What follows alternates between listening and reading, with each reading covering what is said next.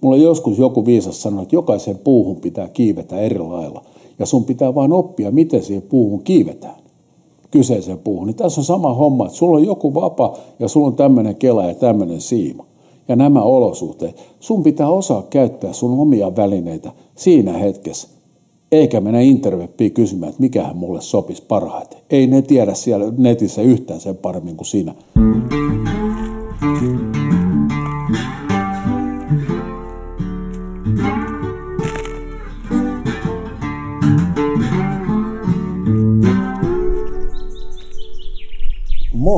minä on Matti Tieaho ja tämä on Saappaat jalassa.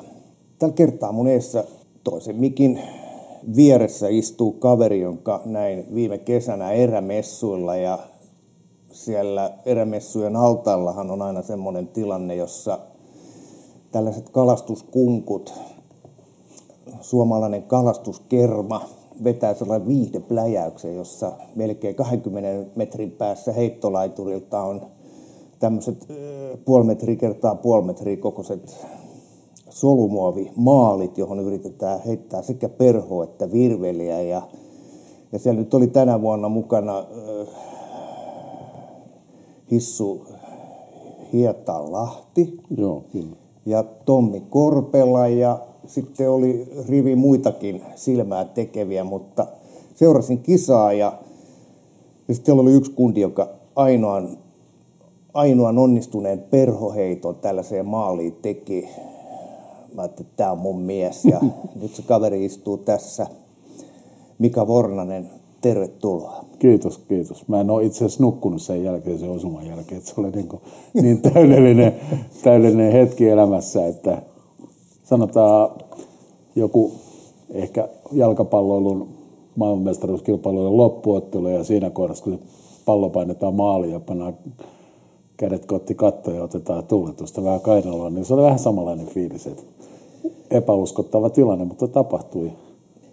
Niin, mä oon käynyt erämessuilla joku sen kerran ja, ja tätä kisaahan siellä on järjestetty aina kun mä oon ollut, niin on seurannut tätä tilannetta ja, ja harvoin siellä siis osutaan siihen maaliin. Se on niin vaativa, vaativa juttu. Ja sitten se, mikä siinä on varmaan hienoa, kun on siellä heittämässä, niin on se, se että siellä on, siellä on A, yleisöä. Meikäläinen syttyy aina, kun on yleisöä. Pelaan laji kuin laji, niin aina paremmin, jos, jos tulee yleisöä. Ja sitten toinen on se, että siinä on niin melkoisia kunkkuja, joiden sitten kisaa käydään. Tähän tota, mä oon, mä oon tykännyt tehdä tämmöisiä asioita siitä lähtien, kun mä oon ruvennut esiintymään messulla ja järjestää kaikenlaisia pieniä tämmöisiä niin kuin vieraille lipuvastinetta.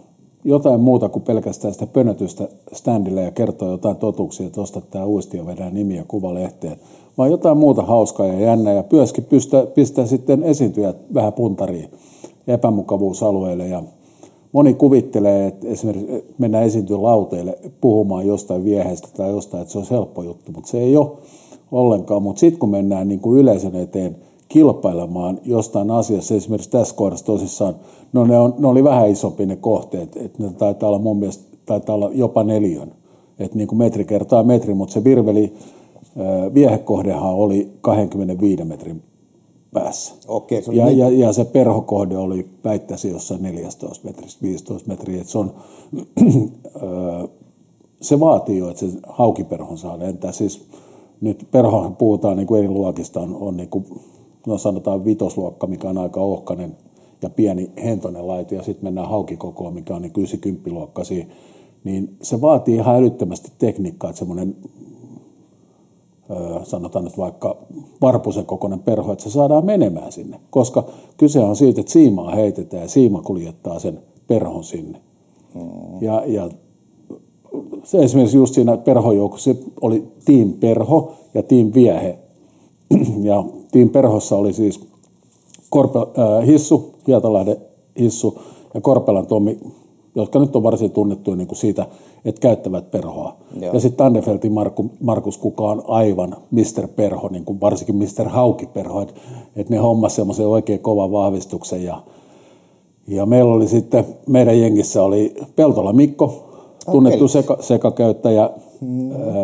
Ja sitten Peter Lahti, enemmän niin kuin tunnettu varmaan viehepuolelta, mutta myöskin heittänyt perhoa. Ja, ja minä sitten, mä oon niin kuin sekakäyttäjä luoja armosta. Heti kun mulla on vapaa päivä, niin mä mielellään kyllä heittämään hauki perhoa.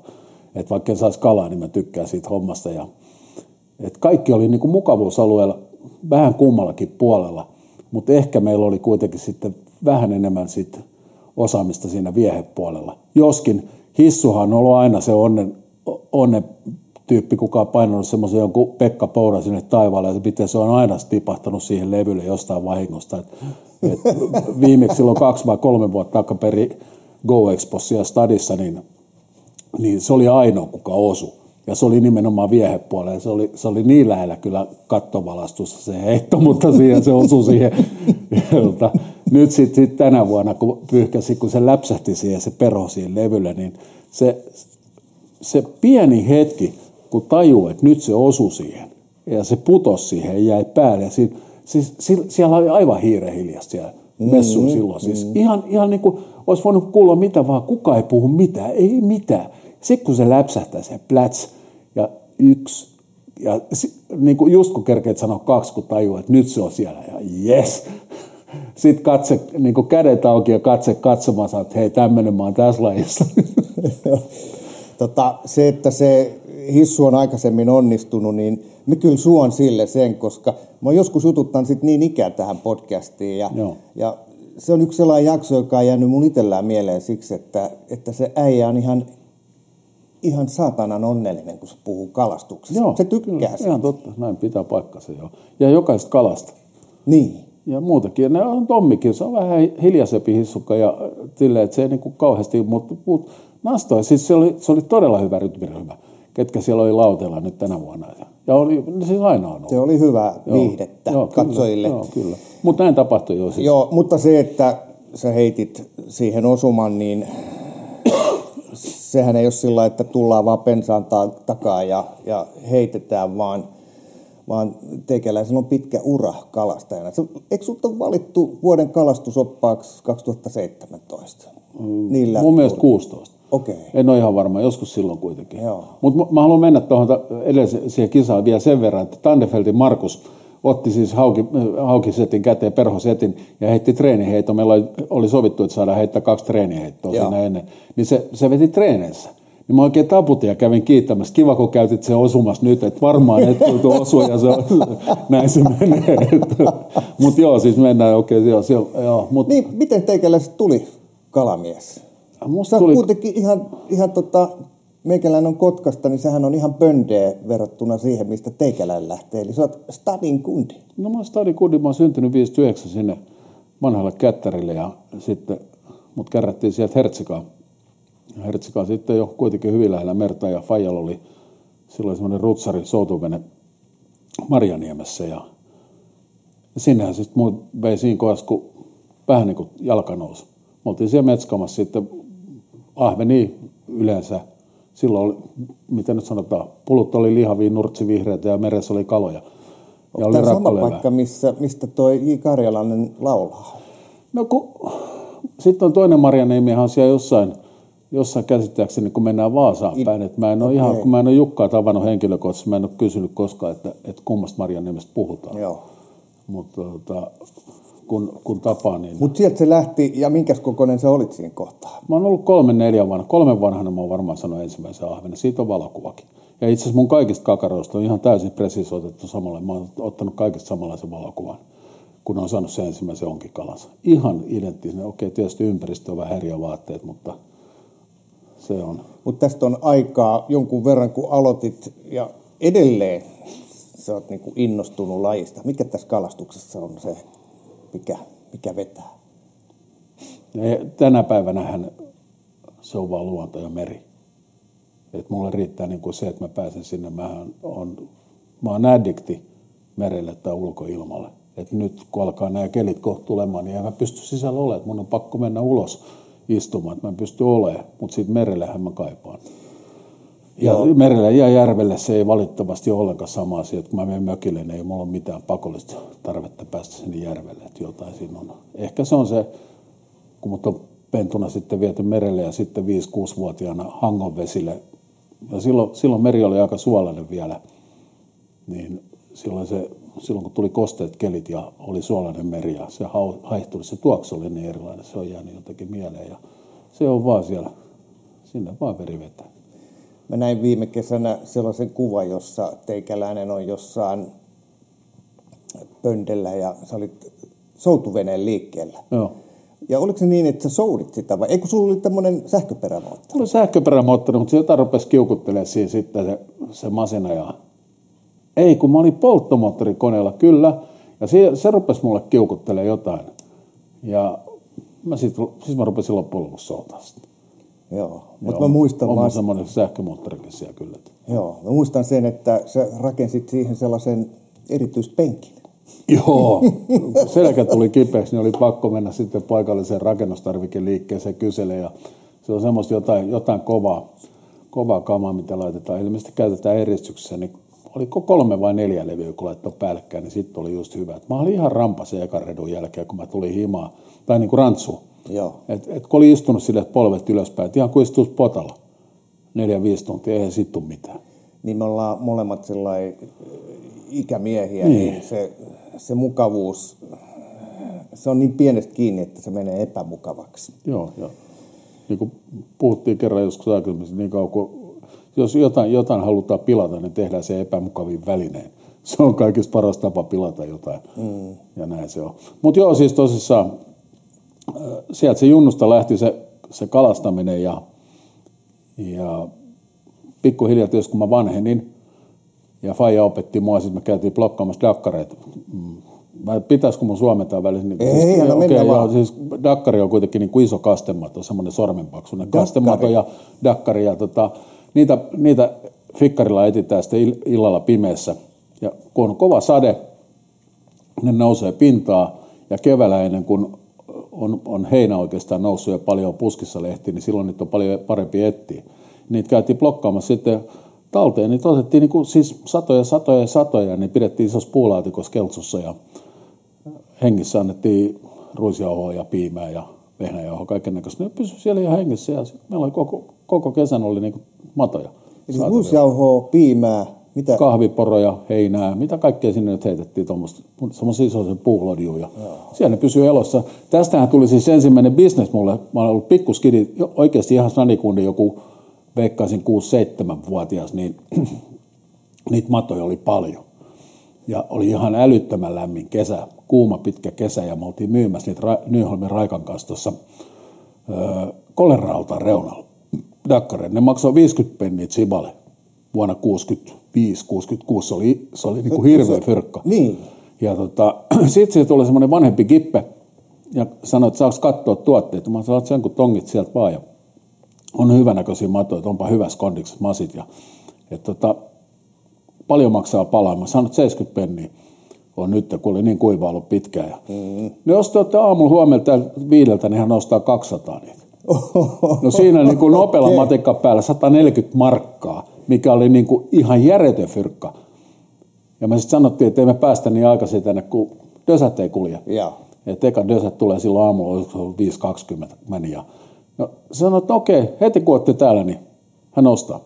Hän slumppaa ne dakkarit teiltä Ja me eriteltiin ne 200 masia erikseen ja mentiin sinne. Ja niin se äijä oli siellä venaamassa.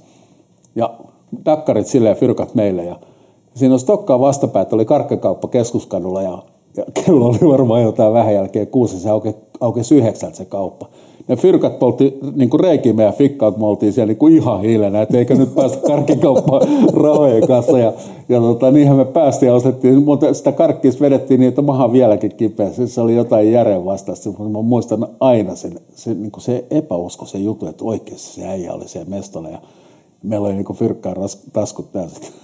Mutta joo, näin tapahtui. Ja sitten mä, rupetin, mä kalastin itse asiassa aika paljon lahnoja vanhan kaupungin pentuna Minkälaisia lahnoja siellä sait? Ne oli isoja lahnoja. No okei, okay, aika kultaa ma- muistat, mutta mun mielestä ne oli bulelahnoja. Ja tota, siihen aikaan ei ollut vielä lasikuituja eikä mitään muita. Ja, ja mun faija oli ostanut itselleen sitten semmoisen diivan rottinkivava.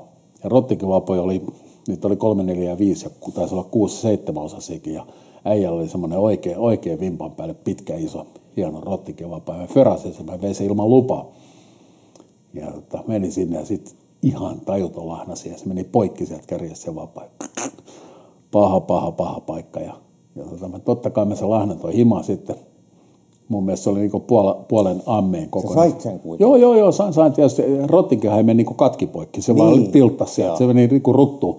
Ja tota, no laina pussi ja fillarilla himaa sitten siitä ajelee ja laina, laina sinne kylpyammeen sitten venttaamaan. Äijä tulee himaa, se näkee ensimmäiseksi sen metskin, mikä oli mennyt poikki, se sai hirveät sydänet. Mulla oli jaakas, mä siellä pitkin kämppää, mä jaksin haneesta siellä sanoa, että, että käy nyt siellä vessassa katsomassa siellä ammeessa ennen kuin tapat mut. Ja No, tästä se kävi katsomassa, se oli niin polleita olevinaan, se meni pihalle heti brassaa äijille, että arvatkaa, että poika on vetänyt ihan tajuttoman lahna. Ja mä sain anteeksi sen, sen vavan katkomisen Mutta oli siellä ammeessa, oliko se elos?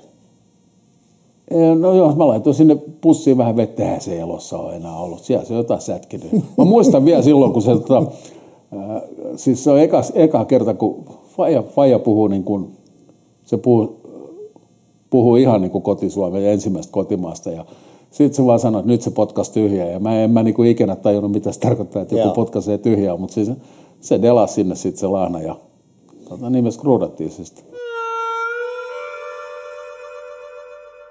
No tästä on melkein 60 vuotta Joo, aikaa, kun kyllä. tämä tapahtui. Mulla on muuten edelleen Rottinkin vapoja. Mä ostin ei ole kymmentäkään vuotta jostain Joo. tällaisesta halpa-marketista sellaisia, ne on vaan semmoisia, äh, mitä mä sanoisin, nelimetrisiä. Mutta mä ostin niitä niinku melkein kymmenen sillä koska siinä Joo. tulee se fiilis, että Kyllä, tässä, on, tässä on onki, Joo. onki vapaa. Sitten tuli lasikuitun vavat ja teleskoopit ja eihän kukaan semmoisia systeemit enää käyttänyt siitä tota rottikin juttuja. Ne oli ihan old schoolia.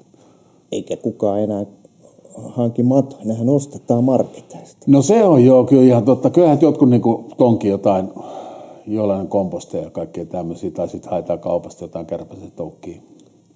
Mä oon loppujen lopuksi, mullahan on mennyt tämä elämä semmoiseksi, että mä oon joutunut vaan miettimään omia asioita. Mä en käytä enää eläviä syöttejä ollenkaan. Että, että en, en matoja enkä, enkä kaloja. Mikä siinä on sitten?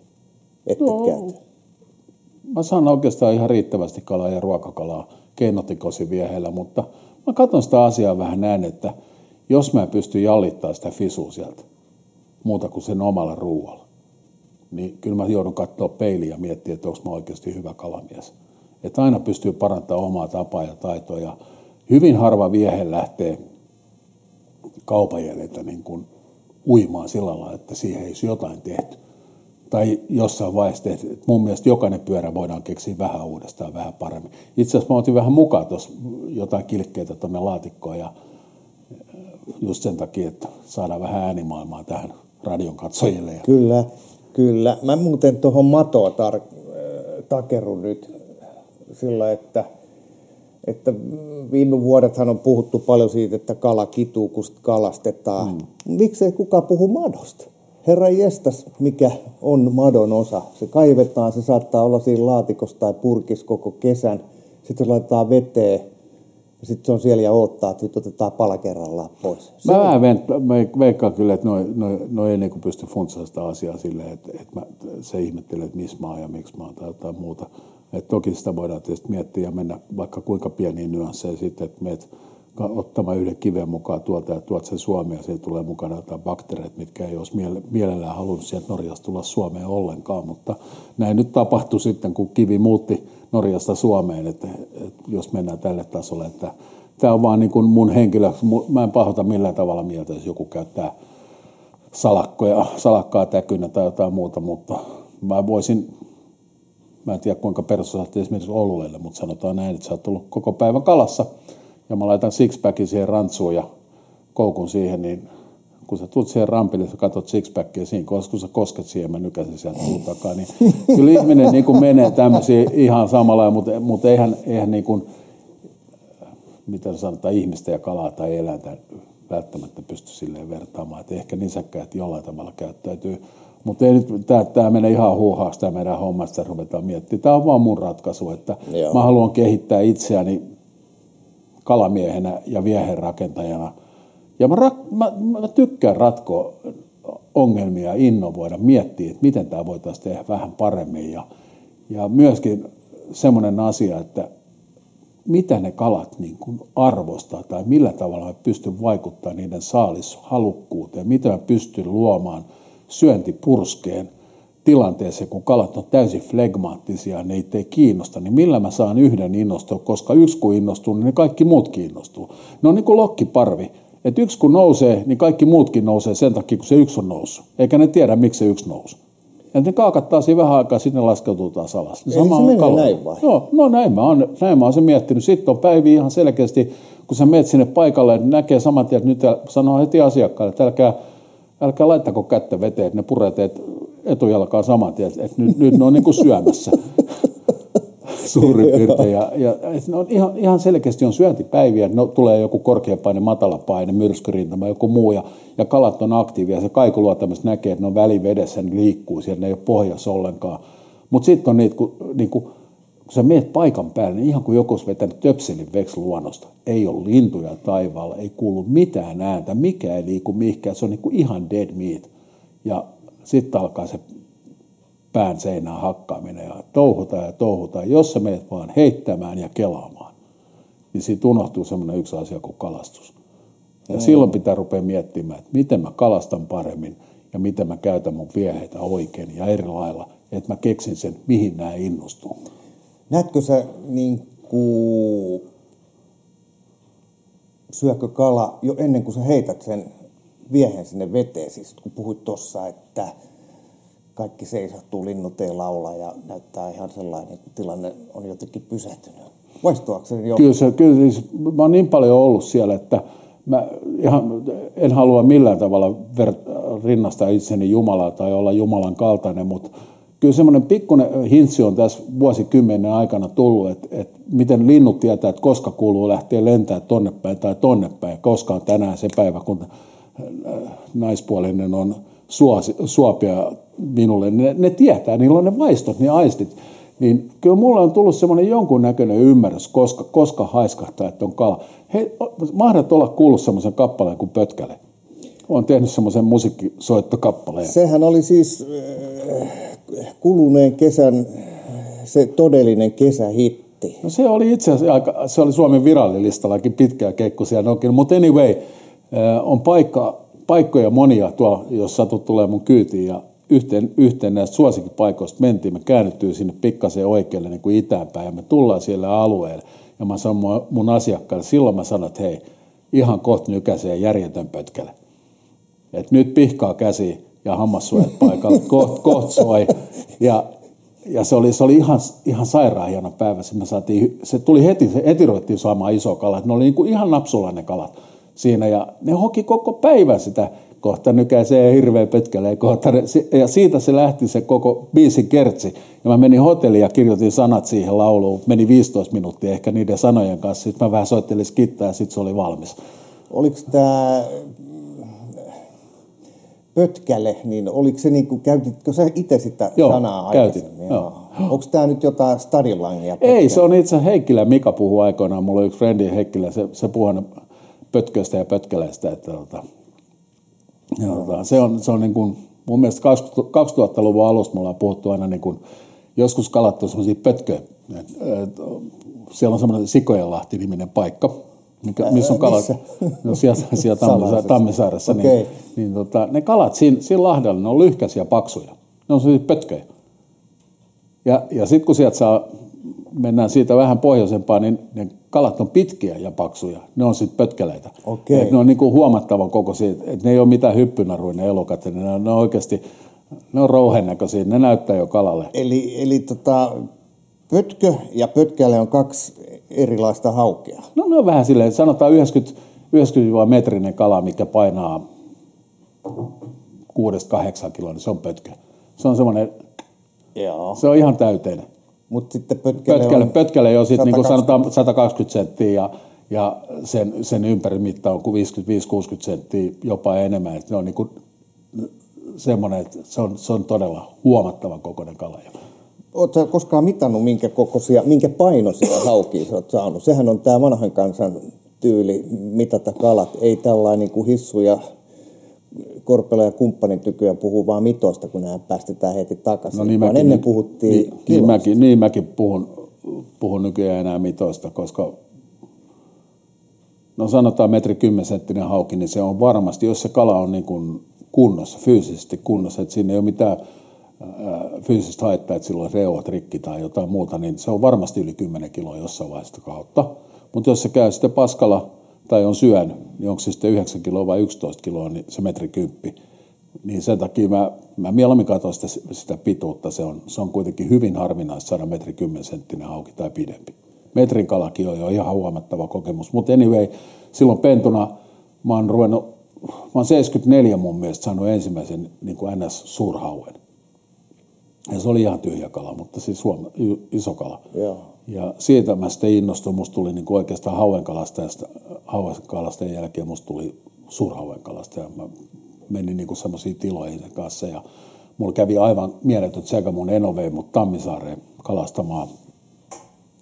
Ja, ja se, se huijas mua vielä, siis mä automatkalla sanottiin nyt tonne että siellä on niin paljon kalaa ja niin kirkkaat vedet, että sun pitää olla kudjus ja mennä puun taakse jemmaa, että metskaa sieltä fisusta, että, että jos ne näkee sut, niin ei ne syö. Niin mä, mä nippailin, vir, heittelin virppaa sieltä jonkun puun takaa. Se, se varmaan silloin on tosi hauska, kun se on älyttänyt mua, mutta anyway, näin tapahtui. Ja tota, sitten mä pääsin niille mestolle kalastaa ja sitä kalaa oikeasti oli paljon. Mutta oli haulikkomiehikin, että me oltiin laittominen mestolle ja siihen aikaan piti olla vesialueen omistajan lupa, jos jossain kalasti. Ja kyllä se oli semmoista kissähiirileikkiä siellä. Ei kukaan ampunut muistaakseni kohti, mutta aika monesta paikasta on lähetty kyllä ja lujaa. Että. Niin, että siellä on tullut yhtäkkiä... Joo, siellä aina tuli joku Andersson, Svensson tai Carlson tuli haulikko tai joku muu kädessä huutaa, että olkaa bort minä vatteri ja pörkele, että varastatte minun kala. Ja ei se ole mikään vitsi. Sitä takia, mä tiedän, että sä nähnyt, kun mä oon tehnyt semmoisen vesipullon, missä lukee minun kalavesi. Mulla, joo, mä oon tehnyt semmoista, mulla on, jos sitä ihan myytävänä minun kalavettä ja siinä lukee alla, doka bort minä vatteri.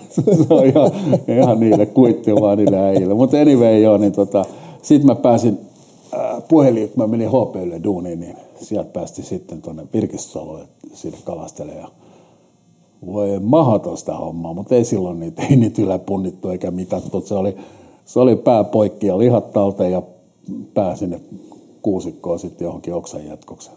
Niin, vähän sellainen kuin tämmöinen reviirimerkki, hauenpää, jonne ei Mä en tiedä oikeastaan, mikä siinä oli se juttu. Siihen vaan niin lyötiin niitä hauenpäät sinne lihat talteen, ei, niitä, ei siinä mitään taidetta ollut. Ja sitten oli yksi mesta, missä käytiin, niin se siellä saunan, saunan portaalle laitettiin se kala, jos se pyrstö meni pidemmälle kuin edellinen lovi, niin sitten laitettiin lovi siihen, että nyt oli vähän pidempi kala kuin edellinen, mutta ei sielläkään mitattu. Mutta siellä oli semmoinen, marjavaaka oli semmoinen vanha puntari, niin kaksi kalaa oli semmoisia, mitkä kilatti pohjaa sen, että ei pystynyt vaan sitä 15 kiloa, se ei enää pysynyt. Niin, se oli 15 kiloa. 15, että se meni ihan, niin toisen, toisen kalan kanssa meni ihan hups hups, ja toinen oli semmoinen, kun vähän pyrstöstä kevennettiin, niin sitten saatiin se jollain tavalla balanssi, että reilu 15 pötköjä kuitenkin. Onko ne sun isoimmat kautta No joo, siis hauki varmasti on joo, kyllä mä sanoisin näin, että mitä silloin joskus on tullut vaikea, en mä osaa sanoa, että minkä koko sinne.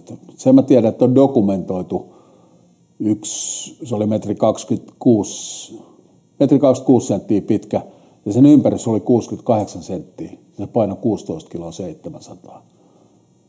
Et se oli ihan huomattavan kokoinen kala. Mutta 68 ympärysmitta, niin sitä voi niin kuin jokainen siellä keskenään nyt heittää sen reiden ympärille se mittanauha niin, ja katsoa, että minkä, minkä paksunen se oli. Se oli ihan jäätävä möykky.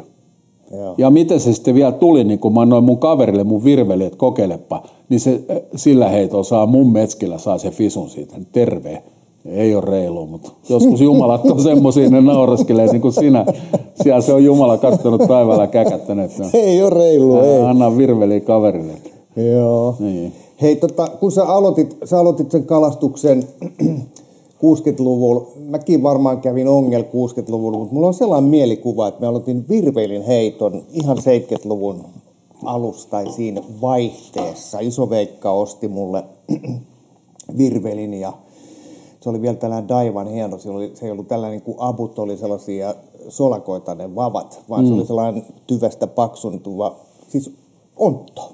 Joo. Ja muistan, menin sitten Kymiön rantaan ja heitin ja mulla oli sellainen kaksosainen hilo, muistat mm, On niitä varmaan joo, vieläkin. On, on. Niin tota, eka heitto, se lensi melkein Todella vasta pitkä. rannalle. Joo, joo siima poikki. Ja sitten tota, masentuneena lähdin takaisin mökille. Niin kuinka kävikään, menin sillä vavan kärki eessä. Ja sillä kun tiedätkö, menee niskat kasaan, niin kä- käden asento kun muuttuu, niin kuinka ollakaan vapa osuu puun juureen ja menee poikki vielä se vapakin. Lähti aika huonosti liikkeelle. Joo, ne on varmaan, noin muistaa. Niin. Ne muistaa kyllä hyvin, että mun, mä luulen, että mä ensimmäistä kertaa olen heittänyt virveliä, kyllä siellä Marjaniemessä on ollut. Ja tässä nyt on hirveän vaikea sanoa, että oliko se avokela vai oliko se umpikela. Sen mä tiedän, että Faija osti mulle aikoinaan umpikelan, semmoisen keltaisen apumatikin, missä veivi pyöri kumpaankin suuntaan ja siihen pajatti joku jumalaton elukka. Niin, että kun se, lähti, se veivi lähti käsistä, niin se pyöri takaperin se kela ja löi tuohon peukalon kynsille niin perkeleesti. Ja, ja tota, sain sen kalan sitten, mun mielestä saatiin varmaan ylöskin se, joku iso kala, se on tuolla anyway, mutta se oli niinku semmoinen kokemus, se keltainen virppa lähti sit, tai kela lähti niinku just kedauttiin. Mulla on vielä tallessa, se on kyllä himassa, että mulla on, mä oon syntynyt köyhään perheeseen, mä oon oppinut pitää kamoistani huolta ja antaa arvoa sille, kun jotain ostetaan ja hankitaan, niin se hankitaan melkein sit sillä perusteella, että sille on joku käyttö ja joku syy, että mitään kitsiä niin kuin vitti ostaa. Köyhänä ei kannata huonoa tai halpaa ostaa. Mm. Tämä on mun mielipide. Mutta sitten on kuitenkin tullut avokela, ja yksi niistä oli ainakin nimeltään Galion.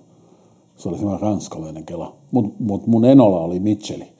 Mitchellin, kela ja sen, Mitchellin kelan jarru kilkattaa näin. Kling, kling, kling, Kaikki muut silleen krrr. Niin se kling, kling, kling, kling, kling. Se on niin kuin heleä junan ääni. Kling, kling, kling, kling. Se on niin, se on yksi maailman kauneimpi ääni, mitä, mitä on olemassa. Mitchellin jarrun ääni, kun se kilkattaa. Onko niitä vielä olemassa? No ei, ei onhan, kyllähän Mitchelliin tehdään niitä, niitä vanhoja niin vintakekeloja, kyllähän niitä jollain on. Joo. Ja nämä on valurautana tehty kestämään ydinsodaa, et eihän ne miksikään. Joo.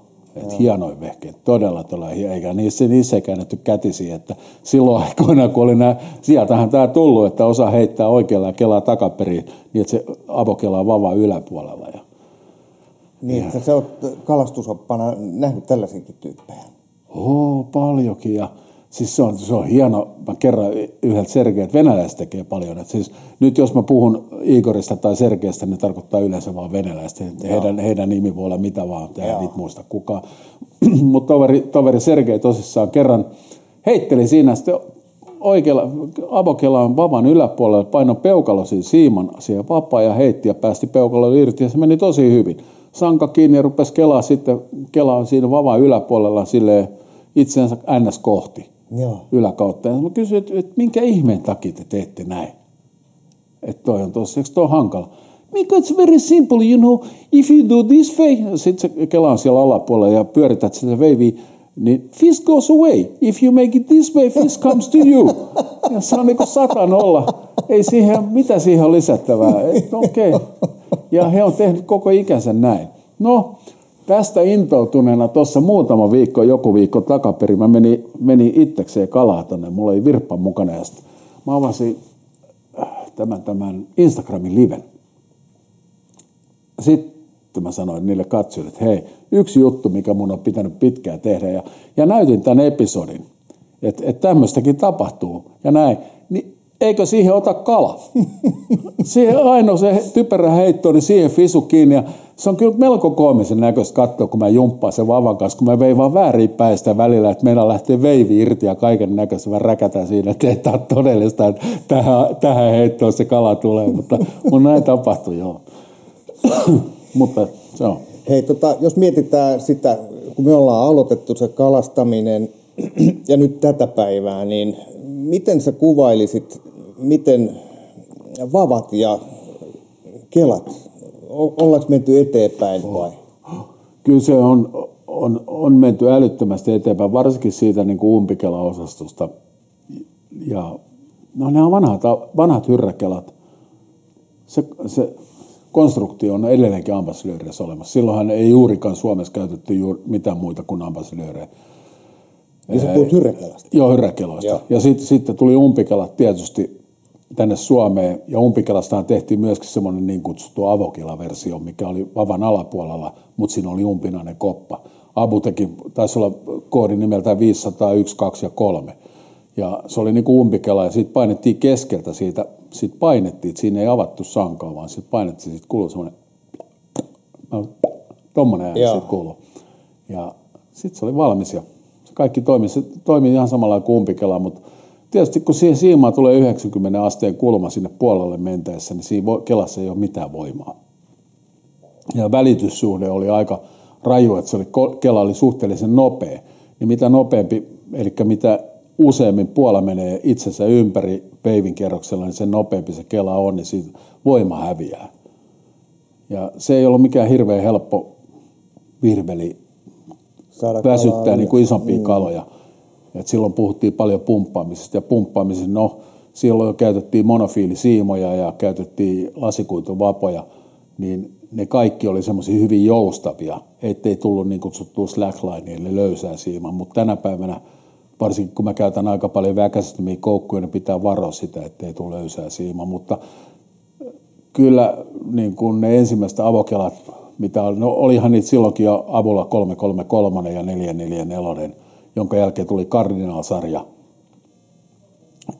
Ne, kyllähän ne toimii vieläkin tänä päivänä, mutta niiden konstruktio on niin ovela, että niissä vanhoissa keloissa oli se, se puola oli kauhean lyhyt ja se oli syvä. Niin mitä pidemmällä heität, niin sen syvemmältä se siima rupeaa tulee vaan ulos ja sen jyrkemmin se hankaa siihen puolen reunaan ja heittopituus lyhenee niin nyt tänä päivänä sitten avokelat on mennyt semmoista puolaa pidempi ja matalampi, niin se tulee pidemmältä matkalta siima ja se ei vaju niin kauhean syvälle. Ja sitten pystytään käyttämään tietysti ohkaisempia siimoja, että jollain 020 022 paksuisella kuitusiimalla niin pärjää ihan hyvin meidän Su- Suomen valkolihasta varsinkin. Niin heittämällä 30-35 metrisen heiton, niin ei se Puolan pinta juurikaan vajua siitä alaspäin, mm. kun verrattuna silloin aikoinaan käytettiin lyhkäisessä Puolassa 035, 040 monofiili, niin se meni sinne puoleen väliin Puolaa aina joka heitolla. Missä vaiheessa muuten nämä tuli nämä kuitusiimat?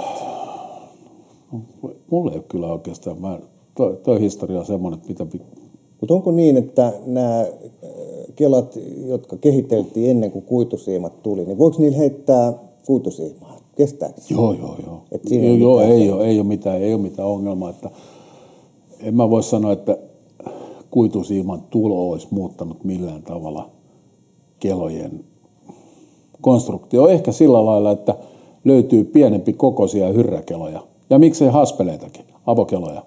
Et, et, ei aikoinaan mun mielestä ollut tämmöisiä tuhat tai puolitoista tuhat luokan haspeleita juuri ollenkaan, mutta Ei nyt jos sä laitat sinne 0,10 tai 0,08 millistä kuitusiimaa, niin sehän on todella pienen pieni se kela.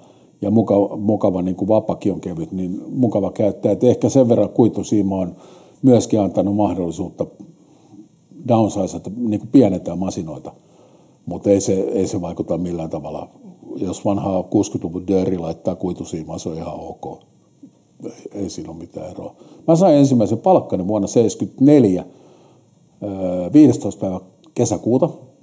Oot pannut ylös. Jostain Mä syystä. tiedän, mä tiedän sen, koska se, mä menin kesäkuussa töihin suppariksi stadille ja eka liksa tuli kesäkuun 15. päivä, se oli 450 markkaa, siitä oli noin tasan puolitoista korttelia Schröderin kauppa Unionin kadulla. Mä kävelin ovesta sisään suoraan tiskille ja sanoin, yksi kardinaa 66, yksi Svesika 312 vapa ja lopurahalla uistimia. Ja se oli tili, tuli, tili, meni. Silleen niin kuin napsia. Siitä setistä on jäljellä virve, siis Kela, Papa ja Musta Atomi. Uistin. Joo. Kaikki muut on mennyt. Ja Faija, mä menin himaan ja äijä kysyi multa sitten, että no, onko nyt kliffa? Mä sanoin, kuin niin? No kun fyrkkaa. Mä sanoin, että ei ole. Fyrkat tuli ja fyrkat meni. Sitten se sanoi, sanoi mulle, että oot sä ihan daju, että, että sä panet niinku tilin menee laakista. Mä sanoin, että joskus miehen pitää tehdä semmoista, mitä sen pitää tehdä. Joo. Joo. Näin, näin tapahtui. Tarina on tosi.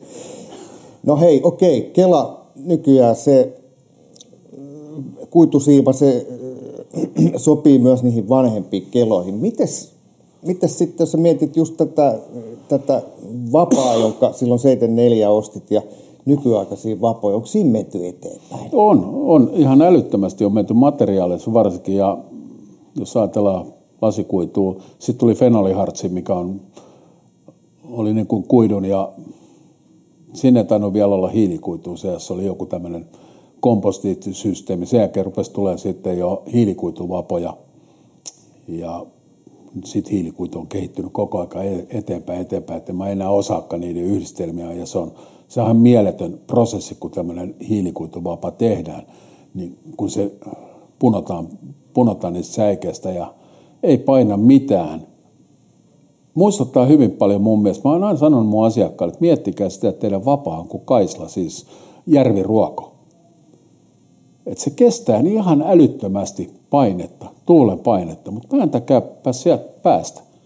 Otatte peukalon pää kiinni ja taivutatte, niin se menee plops vaan. Ja se ei katkee, vaan se, se niin kuin poikkeaa siitä. Ja mun mielestä tämä on niin kuin se ehkä, mikä pitäisi kaikkien muistaa, kun mennään ostamaan kallis vapa, mikä maksaa 3, 4, 500 euroa, niin se ei tarkoita sitä, että se olisi joku ydinsodan kestävä, vaan se on äärettömän sitkeä, se on, se on ihan mielettömän kevyt sen väsytys- ja heitto-ominaisuudet on ihan ilmiömäiset. Että jos me lyödään niin kuin aihiona, otetaan, puhutaan aihiosta ennen kuin, ennen kuin vapaa on kalustettu, sinne on laitettu renkaat, kelakiinike ja sidokset ja kahvat, pidikkeet paikalleen, niin jos, jos aihion hinta on 50 euroa tai 250 euroa, ja sen jälkeen jos se kalustetaan, niin se, siihen 250 vapaan ei laiteta mitään kympin vapas, vaparengassettiä, vaan se maksaa, varmaan maksaa sen vaparenkaat. Se on todennäköisesti 1 plus 8 tai 1 plus 9 rengastuksella, eli kärkirengas plus sitten matkalle tulevat. Ja sitten tämmöinen halvempi aihe on, niin siinä vähennetään, siinä voi olla 5 tai 6 rengasta, ja materiaalit sitten takapäässä on, on jotain evaa, mitä liian solumuovia, jotain tämmöistä. Ja, ja hyvissä vauvoissa mä oon kyllä sitä, että se on täyttä korkkia. Mutta nyt on tullut semmoinen uusi tuote kuin Wingrip, mitä käytetään niin kuin golfmailoissa. Joo. Se, se, on, se on järisyttävä kokemus, kun kalamies ottaa eka kerran semmoisen vauvan käteen, missä on windgripit. Et jopa minä, old school äijä, kuka niin kuin vannoo se korkin nimeä se on kaunis, se on lämmin, se on hyvää, mukavaa, se liuu. Sitten ei tule koskaan limanen liukasta tai mitään muuta. Sen pystyy hammasarja pesemään puhtaaksi. Se on, se on aina briljantti, se on aina hieno, hyvän näköinen. Niin kyllä tuo Wingrippi on se kyllä hyvä kädessä. Mutta anyway, niin, niissä on tapahtunut. Sitten, kun se setti on valmis, se 50 setti maksaa sen sulle. Joo. Niin se 250 aihe maksaa sulle 500.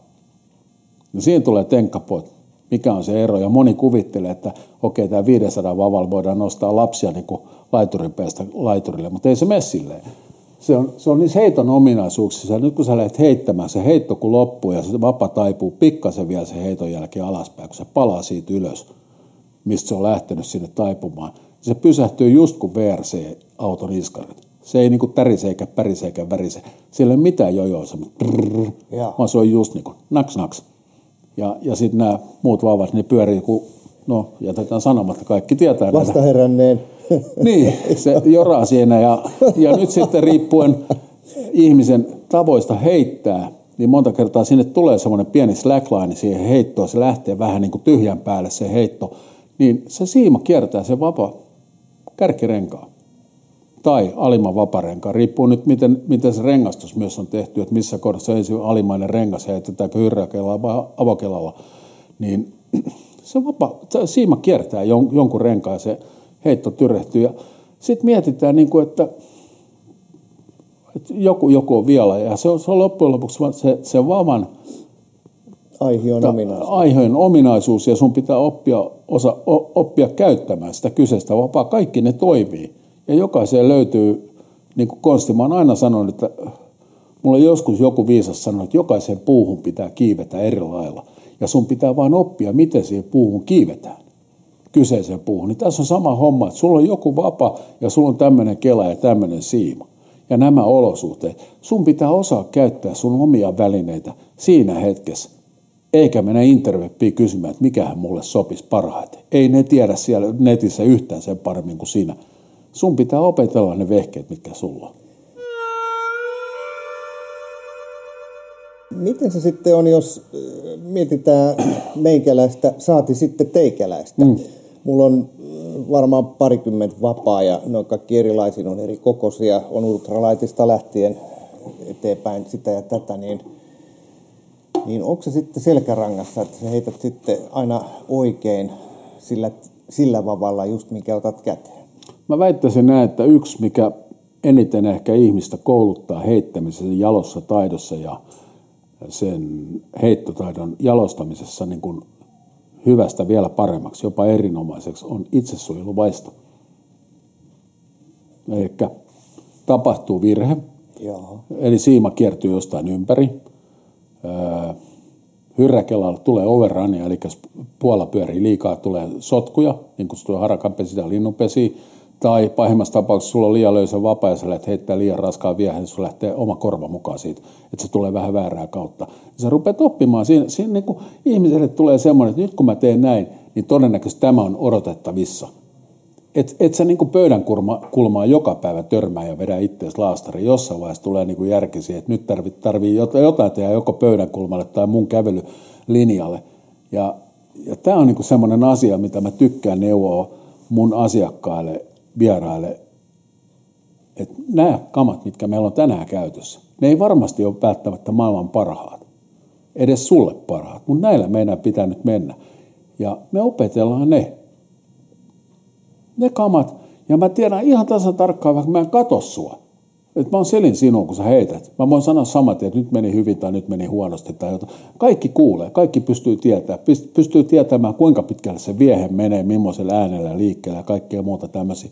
Ja, ja tot, mä haluaisin ehkä jopa, jos, jos nyt tätä ohjelmaa joku kuuntelee ja on oma laituri ja järvenranta, niin hommatkaapa pari semmoista metrin kokosta metrikanttinsa olevaa tai styrokslevyä ankkuroikaa ne sinne heittomatkan päähän ja menkää heittää niin osumiin ottakaa koukut pois niistä vieheistä ja menette heittelee siihen osumiin. Se on ihan ja mielettömän koukuttava homma. Sitten joku päivä, kun rupeaa kulkea, niin menkää, heittäkääpä silmät kiinni. Yllättävän hyvä tulos tulee, kun oppii kuulee se äänestä, että mihin se on mennyt. Katsoo vaan, että tonne päin se on. Sitten joku päivä illalla pimeässä, kun ei enää mitään, menee nippaa sinne. Ja voin luvata, että sinä päivänä, kun menette pimeässä ja heität se laiturista sieltä kuuluukin kops, niin se on ihan voittaja fiilis, kun osuu siihen kohteeseen. Et tietää, että se on vaan siellä. Tämä on pakko tehdä. Joo, siis se on, ihan, pakko. ihan pakko.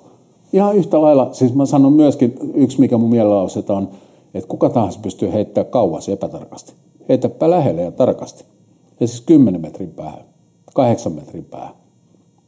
Et meillä on kova tuuli. Se on just muuten näin. Meillä on kova tuuli ja ollaan lähellä heinikkoa jossa meet kauemmaksi, tulee tuulipussi, se siima kääntyy tuulen kanssa, tulee semmoinen, että se vie ei tule siitä, siitä linjasta, missä haluat, vaan se joudut menee vähän lähemmäksi. Heti kun sä rupeat heittää lähemmäksi, et voi heittää enää yläkautta, ei voi heittää nyt Pekka Poutaheittoja, mitkä sä käy siellä ylhäällä, vaan sun pitää heittää alhaalta. Alhaalta mielellään niin kuin, että se viehe kulkee jopa vedenpintaa pitkin. Ja päästä heti eri, eri tekniikoihin. Ja nyt jos sä oot keulassa, ja me heitetään oikealle puolelle vedettä, niin mieti mikä etu, jos osaat heittää vasemmalla, sieltä keulaa yli, keulan, keulan niin kuin etupuolelta, kun se, että joudut heittää niin kuin veneen päältä. Ja se, kuka on taas veneen takana ja heitetään oikealle puolelle, se pystyy koko ajan heittämään sieltä niin kuin alakautta siitä veden pinnasta. Eli nyt jos sä vaihdat heittokättä vasemmaksi ja oikeaksi, niin ei ole, ei ollenkaan väärin olla monipuolinen. Ja samat tekniikat toimii vasemmalla ja oikealla kädellä, sillä ei ole mitään väliä, mutta – se on vain opi, opi omat välineesi. Tämä kuulostaa, kun noin puhut, tekniikkalajilta, kalastaminen. vaisto, koska jos sä, jos sä missaat sen homman, niin sä haet sieltä kaislikosta. Mä tiedän, jos mä teen näin, niin siima kaatuu, se ei tule se vie siitä, ei, tulos on ei toivottu. Tai se menee ylipitkäksi ja pitää hakea sieltä heinikosta kovasta tuulesta. Ei me niin haluta tehdä. Onko sulle koskaan käynyt niin, niin kuin mulle ja ehkä jolleen toisellekin? Varmasti. Eli, eli on jäänyt uistin toisen, toisen kaverin päähän johonkin osaan. Mä koputan nyt päätäni Mutta musta tuntuu, että mä en ole heittänyt ketään niin, että olisi mennyt ihosta läpi. Et, et se, sen tiedän, että takki on, takki on osunut. Mutta sitten mullekin on käynyt, siis mun opasreissu on käynyt kerran. Itse asiassa, joo, sivilis on käynyt kerran ja, ja sitten opasreissulla on asiakas nippannut mua takaressuun. Ja oli itse asiassa aika iso, iso jehu tuolta meidän rada, rajan toiselta puolelta. Oikeasti iso tappia. Oltiin sovittu niiden kanssa, että venettä myöden ei heitetä. Kukaan ei heitä veneen suuntaisesti, koska silloin se heitto, heitto takaa li, liikkeessä, niin se vieho matkustamon puolella. Niin jotain mä siellä touhusin siellä veneessä, niin se äijä nippas veti pitkin venettä siinä kalakiimassa ja suoraan takaressuun mua tonne noin.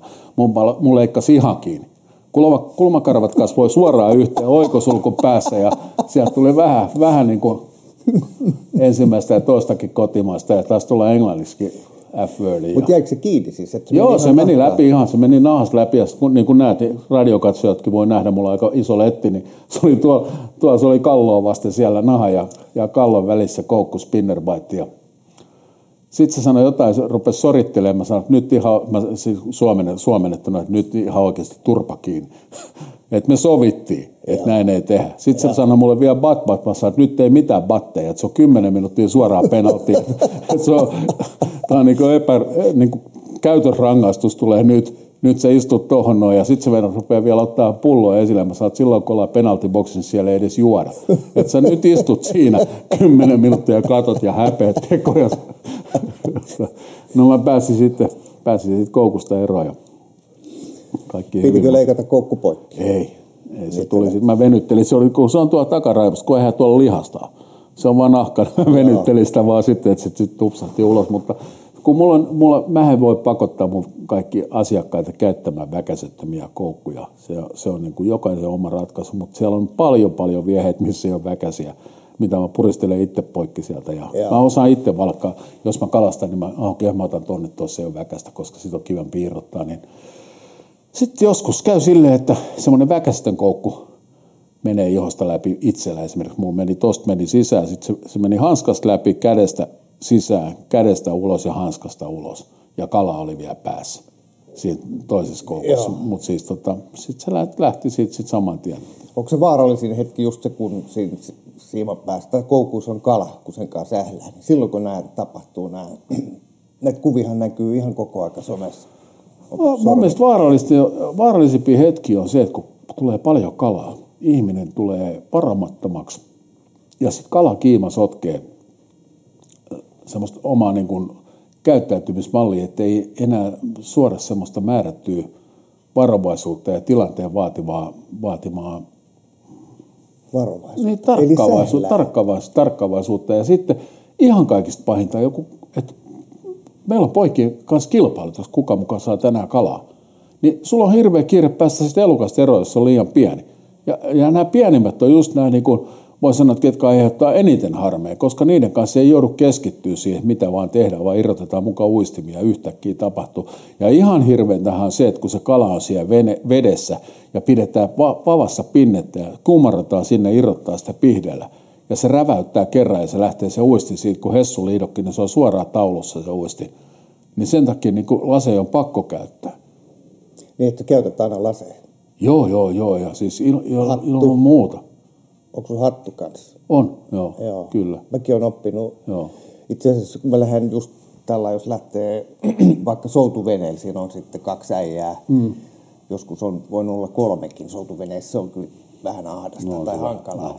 Niin, niin tota, kyllä mä sellaisen lierihatun otan mukaan. Ihan just korvien takia. Että jos se jäisi vaikka siihen, ettei suoraan korvalle. Voin sanoa, että ei sekään nastaa, että kun se menee hatusta läpi ja vielä pääkallo, tai päänahan läpi. Sitten, sitten on tosi lystiä. Tämäkin, tämäkin näytti, mutta ei ole mun veneessä. Mutta Mut hei, minä olen nähnyt kerran sen, että kaveri heittää virveli, silloin meitä oli kolme. Mm. Niin, niin tota, me kuulen, kun kilahtaa, ja sitten mä katson heiton, heittäjän suuntaan, niin, niin 200 metrin päähän suurin piirtein valtava loiskahdus, ja sitten mitäs tässä tapahtuu, katon sitten käännän vielä vähän päätä, niin veneestä on lähtenyt tämä äh, huopain. Siis tämä, miksi se sanotaan? Se sankaan San, niin se, mistä hankaan, Iron, niin, hankaan, hankaan, joo. joo. Aivan. Ja hankaanhan on sellainen, että sä saat sen vaan tietyssä asennossa sinne. että se pitää pyörittää, niin kun saat sen ylös. Aivan. Niin kundi kiskas hankaimen. Se lähti kyllä, se meni kyllä todella kovaa. Ja taisi olla monofiili siima ja luokkaa 35-40. Mutta jos tästä meidän podcastista tehtäisiin ikinä jotain ranskalaisia viivoja, niin kyllä tässä kohdassa niin kuin ranskalainen viiva, älä lähde kalaan tai kalastamaan ilman, että on mukana pihdit. Se on niin kuin pihdit on pakko olla. Mielellään kahdet, mutta ainakin yhdet. Et, et saadaan se kala irti siitä koukusta. Ja jos nyt sattuu käymään niin, että se lävistää jonkun muun kuin se kalan ihon, niin se koukku saadaan poikki. Ja ne ei me siis, hyvin harva ymmärtää sitä, mitä nämä koukut nykyään kestää. Ja se on, kun pilipalipihdit on mukana ja sit se, se kala on, jos sulla on kolme neljän kilon kala siinä sätkimässä siinä vielä ja se on nahasta läpi, niin siitä on niin. vitsit vähis kyllä. Et se, se on niin kuin ihan mielenvikainen tilanne. Mulla kävi aikoina itteni kanssa silleen, että mulla oli joku, me oltiin niissä, just niistä kilpailuissa 90-luvulla ja, ja tosi huono edellinen päivä. Sitten aamulla yhtäkkiä rupeaa elukkaa tulee vasemmat ja oikeat. Niin se on sellainen kaksi kolme kilonen elu, hauki oli tuossa. Pidi sitä tuosta kidusteelta yhden käden kiinni ja irrotteli sitä, niin laskin vaan riiaa alas, että se pyrstö osui tuohon mun reiteen. Ja kun se tunsi, se kala pyrstöllä se reiden, niin sehän pamaat pyrä, heti rävisti sitä ja lähti suoraan ylöspäin sillä seurauksessa se palasi sitten samalla tuolta alaspäin. Tietysti mistä se oli mennyt ylöspäin, tuossa mun käsien välissä, ne takakoukut bomberista, tuosta etusormen, niin kuin vasemman etusormen keskimmäisestä nivelestä, ihan keskelle niveltä sinne pystyy ja tappii ihan pataa myöten. Toink. Se oli siellä, ja luoja lykky, että se kala pääsi irti. Ja se oli ihan tapis, sitä ei, niin kuin, sitä ei voinut edes katsoa, ettei lähde taju. ja, tota, siitä, sitten, siitä sitten Tammisaaren sairaalaan ja mä pääsin Lossin kyydissä, siinä oli Lossi rannassa, niin mä kävin kysymässä joltain tyypiltä, että voit sä heittää mut sairaalaan ja kunni vei mut sinne ja, ja lääkäri tuli, mä muistan, kun se naislääkäri se tuli mua vastaan, että jaha tämmönen, ja se koski siihen, sen jälkeen filkka poikki. Mä heräsin sitten toimenpidehuoneesta ja valoja hirveästi. Mä kattelin ympäri, että missä mä oon, niin sanoin, että sä oot Tammisaaren sairaalassa. Mä sanoin, että kyllä mä sen tiedän, että mä oon tänne tullut, mutta miksi täällä on näin paljon valoja. Ja sä oot ollut puoli tuntia äly pois. Ja se koukku oli jo väännetty sitten siinä kohdassa niin kuin nahasta läpi. Ja kaikki siis kelluntavaatteet, montakohan kerrosta vaatteita, huopavuori, saappaat, kaikki boses, niin kuin voit kuvitella vaan, kun rupeaa pukkaa niin sokihikeä ja kaikkea muutakin hikeä ja kuumaa. Ja että voisiko joku nyt avata esimerkiksi noit mun vaatteet vähän joko ja ottaa noin saappaat. Veikö, no nehän pökräs koko jengisiä, kun ne veti ne saappaat jalassa. Se oli koko hoitohenkilökunta, kun raidin jäljiltä siellä lattia selällä. No sitten tulee se lääkäri, niillä oli kikkatonget, semmoista, mitkä ne päistä vastakkain. Ja, ja tota, no niin, pitäisi katkaista tuo koukku. Mä kysyin, että noilla pihdeillä katkaista? Sanoin, että ei ole muita. Mä sitten sanoin, että nyt niin kuin ihan en halua millään tavalla aliarvoida, mutta olet aika hentosen näköinen ihminen, että, että teillä on varmaan mies tässä talossa. Ja mielellään semmoinen vähän vahvempi mies, niin käy hakemassa se. Ja se toi sitten semmoisen ensihoitajan siihen. Se on ihan skroden näköinen kundi ja se otti ne pihdit käteen. Sitten mä sanoin, että hold on, niin vähän venttaisi varttia. Että onko sinulla mitään sideharsoa? Tai ideaalisidettä. Ja se sanoi, että no eikä se nyt niin paljon vuoda. Mä sanoin, että en mä nyt sitä siihen käteen halua, vaan suuhun että kohta oikeasti sattuu, Mika. Mä tiedän sen, että kohta sattuu. Ja kun noita fudisvammoja on ollut aikoinaan pentona. Ja... No sit se antoi mulle, se oli ideaali sidettä, niin tonne suuhun vaan. Mä sanoin, että kun mä nyökkään, niin sit annan mennä. Ja ykköselle. Sitten, että et rupea peippaa yhtä, että et vedät sen laakista pois. Ai, ai, ai, ai. Ja tota, minä puren, mä vedin leikot, niin purin niin paljon kuin pystyin, ja sitten mä nyökkäsin, sitten jätkä rupesi puristaa ja se pamahti, niin varpaan kynnet nousi varmasti pystyyn. Ja siis koko kropassa niin kuin semmoinen mau, ja taas tajukaan kanssa. No siitä mä heräsin sitten vähän joku vartin kuluttua. Siis se oli jotain, älkää kokeilko, älkää kokeilko. Älkää oikeasti kokeilko. Ja samaan aikaan kannattaa kokeilla niin omi pihdellä, että saako koukun poikki. Kikkatonget, ne ei ole hyvä ratkaisu ollenkaan. Joo. Olipas tämä nyt sitten. No, toivotaan, että siellä on, kuuntelijat on vielä tajussa, että kuka ei pökertynyt. Tota, minä vähän kevennän. Mullakin on mennyt, mennyt tota, koukku sormeen sillä että on pitää mennä terveyskeskukseen, mutta se tapahtui kotona ja, ja tota, rassailin onkilaitteet ja katsoin samalla sellaista puolieroittista elokuvaa. No niin. Kuinka ollenkaan lipsahti koukku, koukku käteen, niin piti mennä terveyskeskukseen. Ja, ja hauska, kun se sormi työnnetään sitten sellaisen vihreän kankaan läpi. Mä olin kyllä ihan tajuissani, että mm. ei se ollut paha, mutta tota, se oli sitten sitten tästä on aika pitkä aika, kun tämä tapahtui, niin muistan sen, että, että tota, se sanoi se leikkasi sen koukun poikki, että teet tälleen näet työnnät vaan läpi ja sitten Joo. katkaiset sen. Se oli mulle niin sellainen aha-elämä, että okei, tämä voi tehdä näinkin, koska eihän sitten nyt ihan heti sinne terkkariin lähetty, vaan Ei. yritettiin toisen käden nykiä. Mutta se on jännittävä homma, että jos sun kämmen selässä on koukku mennyt läpi, eikä tullut läpi vielä toiseen suuntaan, niin, niin paljon venyy tuo nahka ja tuo orvaskesi tuossa alla ja alla se rasvakerros, se on niin tiukkaa kamaa, että sehän ei tuu siitä läpi. Se ei oikeasti, se venyy ja paukku eikä, eikä varmaan tule läpi, vaikka väännät kuinka. Et mä kerran Anopille sanoin, että nyt on semmoinen juttu, kun mä väännän tosta, niin vedät filetillä siitä kohdasta, missä on niin kuin kaikista terävin kohta, niin Joo. vähän viilät. Se, se sanoi, että eihän tämmöiseen rupeamaan. Mä sanoin, että sit sä väännät tosta koukusta ja minä viilän. Että jompikumpi, joka tapauksessa näin pitää nyt tapahtua, että se muuten se ei tuu. Ja sairaalaan mä en lähde sitten viiltoa tekemään, että tämä pystyy ihan kotikonsteen hoitamaan. Joku pikkuinen rapalaan vaappu, mutta ei vaan, kun ei tule läpi, vaikka olisi sairaan terävät koukut, niin ei tule läpi. Joo. Ja kun ei etujalat riitä, kun ihmisessä on vain kaksi kättä, toisessa on koukku ja toisessa on se äh, koukku on kiinni, niin ei pysty, että tarvitaan se kolmas käsi. Mutta tässä kun me puhuttiin niistä keloista äsken ja vavoista, niin mä, sopisiko tämmöinen pieni kalastusopastuksellinen osio tähän? Katsotaan, Joo. miten jengi... Niin kun... Ennen kuin aloitat, niin me, kun puhuttiin äsken niistä korkki kädensijoista, niin sulla on tuossa kaksi kel- vapaa toisessa on korkki ja toisessa on sitten tommonen, mitä Eva. on niinku... Se on sitä Evaa. Evaa. Joo.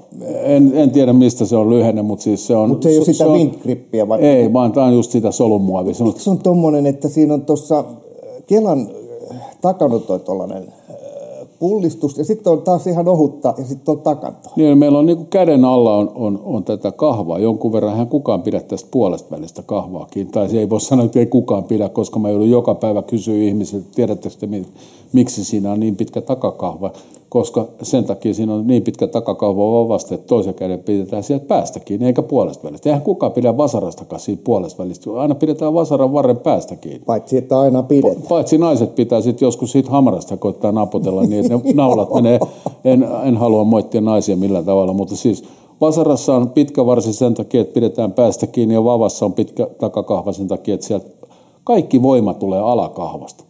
Mutta sulla ei ollut mitään ongelmaa, kun tuli tällaiset, jossa toi, toi väli on... No tähän keventää pikkasen. Siis tästä lähtee massaa nyt. Me saadaan varmaan äkkiä 6-70 grammaa pois painosta. Mä olisin ostanut Mut, viime kesän vaan, mutta kun ei ollut kuin tommosia, jätin ostamatta. Mm. Siis annat nyt mulle ohjeen, että ei, ei kannata pelästyä. Ei tätä pelästy, mutta tämä musta on semmoinen, että jos sä käsittelet jotain, jotain kaloja käsi, missä on limaa ja sulla on pyyhettä mukana, no mitä tahansa kalaa, niin se on limaa niin tämä ei kyllä niin kuin anna anteeksi yhtään. Tästä tulee limanen sitten, siitä tulee liukas kaikin puolin. Mutta siis tämä on nyt just tämä Eva. Ja sitten tämähän on mielenkiintoinen tämä toinen vapa, mikä mulla on mukana, että radiokatsojat voi myöskin nähdä. Tässä nyt on sitten korkkikahva. Ja tämähän, tämähän on mun suunnittelema vapa. Tuossa lukee mun nimi, Mika Vornanen. Okay. Designed by Mika. Ja vapa on sieltä, väri on sieltä 60-luvulta, silloin kun mä olin pikkupoika, niin, niin rikkailla miehillä oli punavalkoinen vapa, mitä mä en koskaan ikinä saanut, mutta nyt mulla siis multa kun kysyttiin, että äh, haluatko suunnitella vava, niin mä tiesin heti, minkä värinen siitä tulee. Mä tiesin myöskin, että siitä tulee kaksiosainen. Ainoa, mikä on tapahtunut siinä tässä äh, katkosjatkosvaiheessa, että ennen vanhaa, silloin kun mä olin pieni poika, niin tässä oli metalliholkki. Joo. Ja ne metalliholkit, sit jos ei sitä jatkuvasti käytetty tai siihen ohkaisempaa osaa otettu korvan takaa tai nenävarresta rasvaa tai mehilän rasvaa, niin niitä ei sitten saanut ikinä enää irti. Niin niitä, niitä piti rasvata, ne sai. Niin tässä on tehty tämmöinen pajonetti. Meillä oli yhteen väliin oli semmoinen muoti, että otetaan aihio, mikä pannaan keskeltä poikki ja lyhennetään niin silloin se paksumpi osa menee sen, sen ohkaisemman päälle. Ne ritsas aina siitä, siitä nimenomaan siitä, siitä jatkoskohdasta, mutta nyt meillä on tämmöinen niin kutsuttu pajonetti, että meillä on, meillä on sama aihio, minkä, minkä sisään laitettu tuommoinen täyteinen pala, pala tonne sisään ja tämä ei, niin kuin, tämä ei nyt katkea sitten tästä jatkoksesta todellakaan. Voin, voin tällä kokemuksella. Sitten tähän on tietysti laitettu 1 plus 1, 2, 3, 4, 5, 6, 7, 8, 9. 1 plus 9 ja sitten vielä ekstrana. Eli kaikki ihmiset haluaa laittaa vaparenkaaseen jostain syystä vieheen Koko, kiinni, mm. alimman vaparenkaan. Ja tämä sisus on keramiikka, niin siihen tulee naarmuja. Haluatte tai ei, tai väitetään mitä vaan, vaikka internetti sanoisi mitä, niin siihen voi tulla naarmu. Ja silloin kun sillä on naarmu, niin kuitusiima menee heti poikki. Niin minäpä laitan sitten vaparenkaan tänne vastapuolelle, minne voidaan laittaa se viehe. Tämä Joo. on ihan sairaan, että sä keksin. Ne sanoi siellä vapatehtaalla jopa, että, että me on 30 vuotta tehty vapo, että miksei kukaan tätä tajunnut aikaisemmin. Tuommoinen lenksuhan on aina ollut siellä Se on täällä alhaalla. Niin, ja sun täytyy olla melkein joku kynekologi, että sä saat asennettu sen koukun jollain tavalla. Se, ja jos sä saat sen sinne laitettu, niin se lähde veksi. Sun kaveri on heittänyt kolme heittoa ennen kuin sä saat sun uistimeiden siirtyä. Kyllä, joo. Niin sen takia niitä ei laiteta. No sitten mennään tänne kahvaosastolle, eli korkkikahva ja täyteinen, täyteinen korkkikahva. Se, mikä on tapahtunut tosissaan nyt ero, eli Kela kiinnikkeessä, niin kuin huomaat, niin aihio näkyy täällä Joo. täällä tota, Kelan alla. Ja nyt kun mä otan tästä otteen, niin mun sormi tuntee tämän, tämän Vavan. A, vavan. Joo. Ja jos me halutaan tässä nyt tehdä tämmöinen hämmästy, hämmästy ja kummastu demonstraatio, tehdäänkö? Otapa tämä kätösees nyt siellä. Laitat siihen oikeaan käteen. Noin. Otat sen noin ja siitä näin. Mä siirryn vähän tänne taakse, panna tänne se vavan, vavan kärki. Mä siirryn tänne. Otetaan pikku näin ja painetaan tähän kurkkuun. Näin ja mä puhun, niin sä tunnet mun äänen sun sormessa. Joo. Eikö ole jännittävää? Niin herkkä on vapaa, että pystyy tuntemaan puheen etusormella. Sä oot kyllä aika rohkea, että saat ole? tolleen pistää. Mutta siis tosissaan, nyt, nyt kun vavat on ja tekniikka, eli kelakiinnikkeet on mennyt näin herkästi, niin sä tunnet siinä kohdassa, kun viehe menee kalan suuhun. Ja monta kertaa tulee tehtyä vasta, tarttu, tartutus siinä kohdassa, ennen kuin se kala on sulkenut suuta ja kääntynyt. Niin näiden kanssa pitää opetella silleen, että kun sä tunnet sen, niin sun pitää sanoa mielessä vaikka hep, ja sit vasta nykästä, eikä silleen, että nykästä heti. Okei.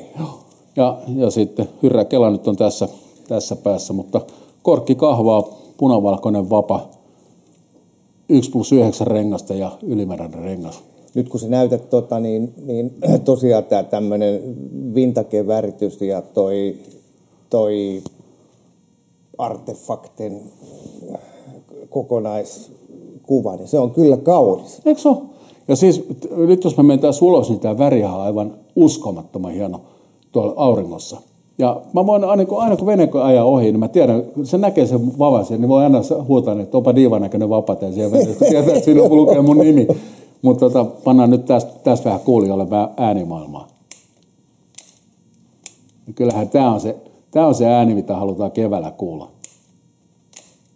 Miten hyrräkela puola vapautetaan ja puola laitetaan kiinni. Hei, mistä johtuu, että mulla kun on, mulla on siis tämmöisiä isoja juksauskeloja, siis Joo. kelaan, juksaan siis Norjan Tuossa. rannikolla. No. Niin, mutta sitten mulla on tosiaan joku dööri, joku, ja nykyään tommosen, niin kuin tossakin on, siis tämmöisen ihan pien, Joo. niin. Niin tota, mulla on aina sotkussa siema. Mistä se johtuu? Se johtuu siitä, että se puola pyörii vähän, vähän nopeammin, kun vi, siimaa menee ulos. Ja nyt valitettavasti, kun link, linkit on kauhean pitkiä, niin voi vaan sanoa, että mä oon tehnyt aika paljon tämmöistä avustavaa YouTuben materiaalia ihmisille, että ne ymmärtäisi, minkä takia näin tapahtuu. Ja jos, jos ajatellaan näin, että tämä Hyrräkelan Puola, tämän ympärys, Puolan ympärys on 11 senttimetriä.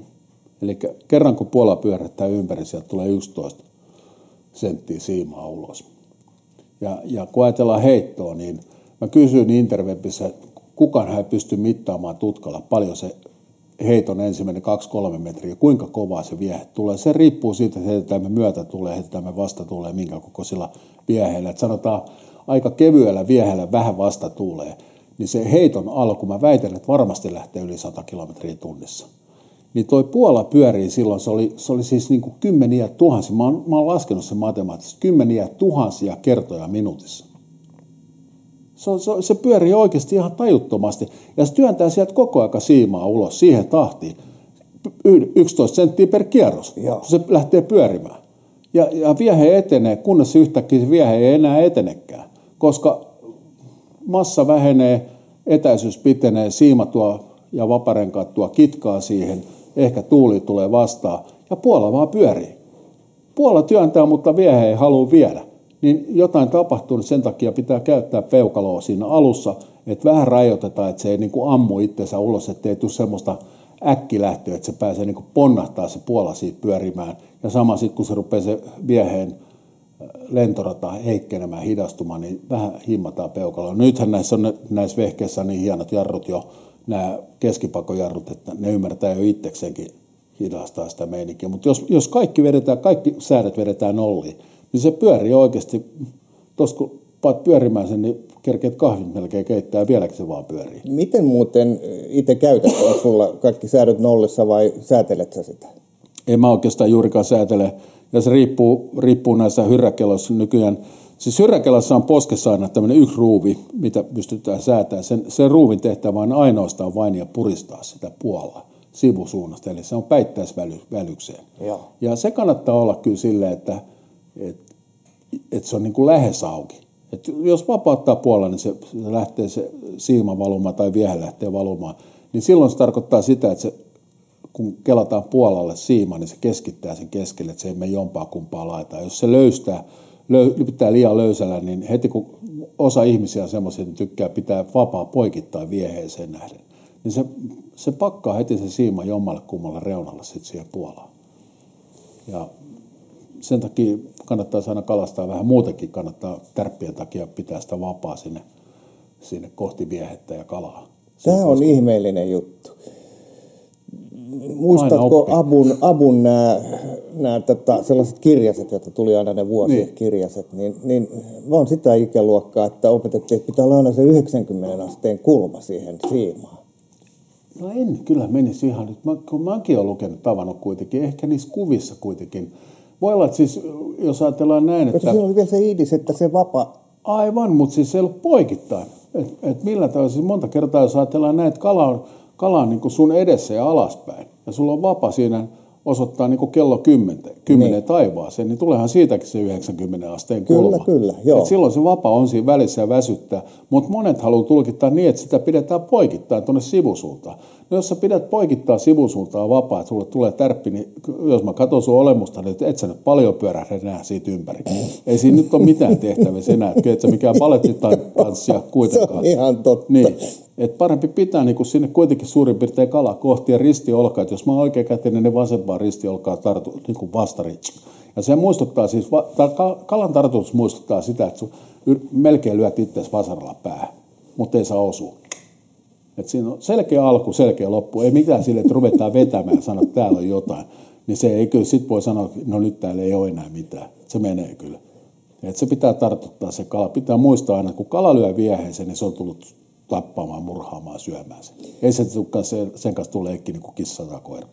Eli yritän nyt yksinkertaistaa tätä, että yritettä, onko sun idis se, että mieluummin nykyään pitää se vapa suorana sitä siimaa myöten? Ei ihan suorana. Aina, aina pitää olla se pieni, Pienkulma. just nimenomaan semmoinen, niin pidetään sitä vähän, ei, ei ihan suoraan vedenpintaan kohti, Joo. mutta siis siiman suuntaisesti.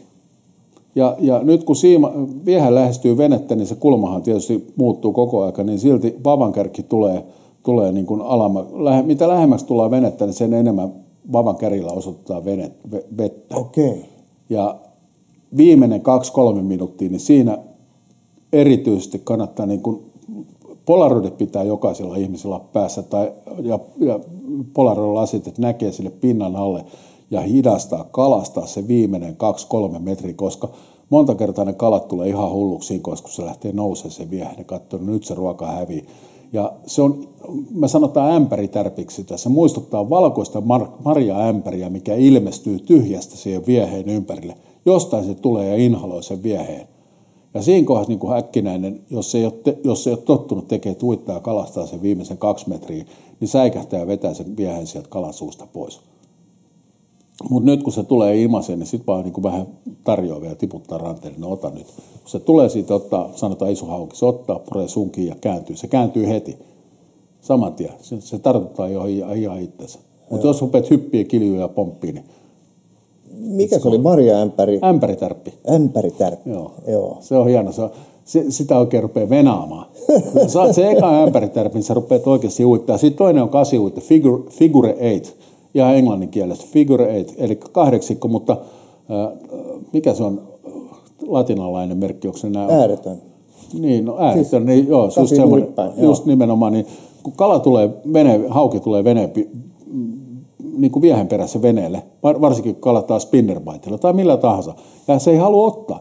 Siitä vaan kelaa sen perukkeen ihan siihen vavan kärkeen kiinni, työntää puolet vapaa veteen ja lähtee piirtämään semmoista laiskaa kasi. Pitkää, aika, aika, aika niin kuin leveä liikkeestä kahdeksikkoa lähtee vetää. Se tulee perässä kuin opetettu koira.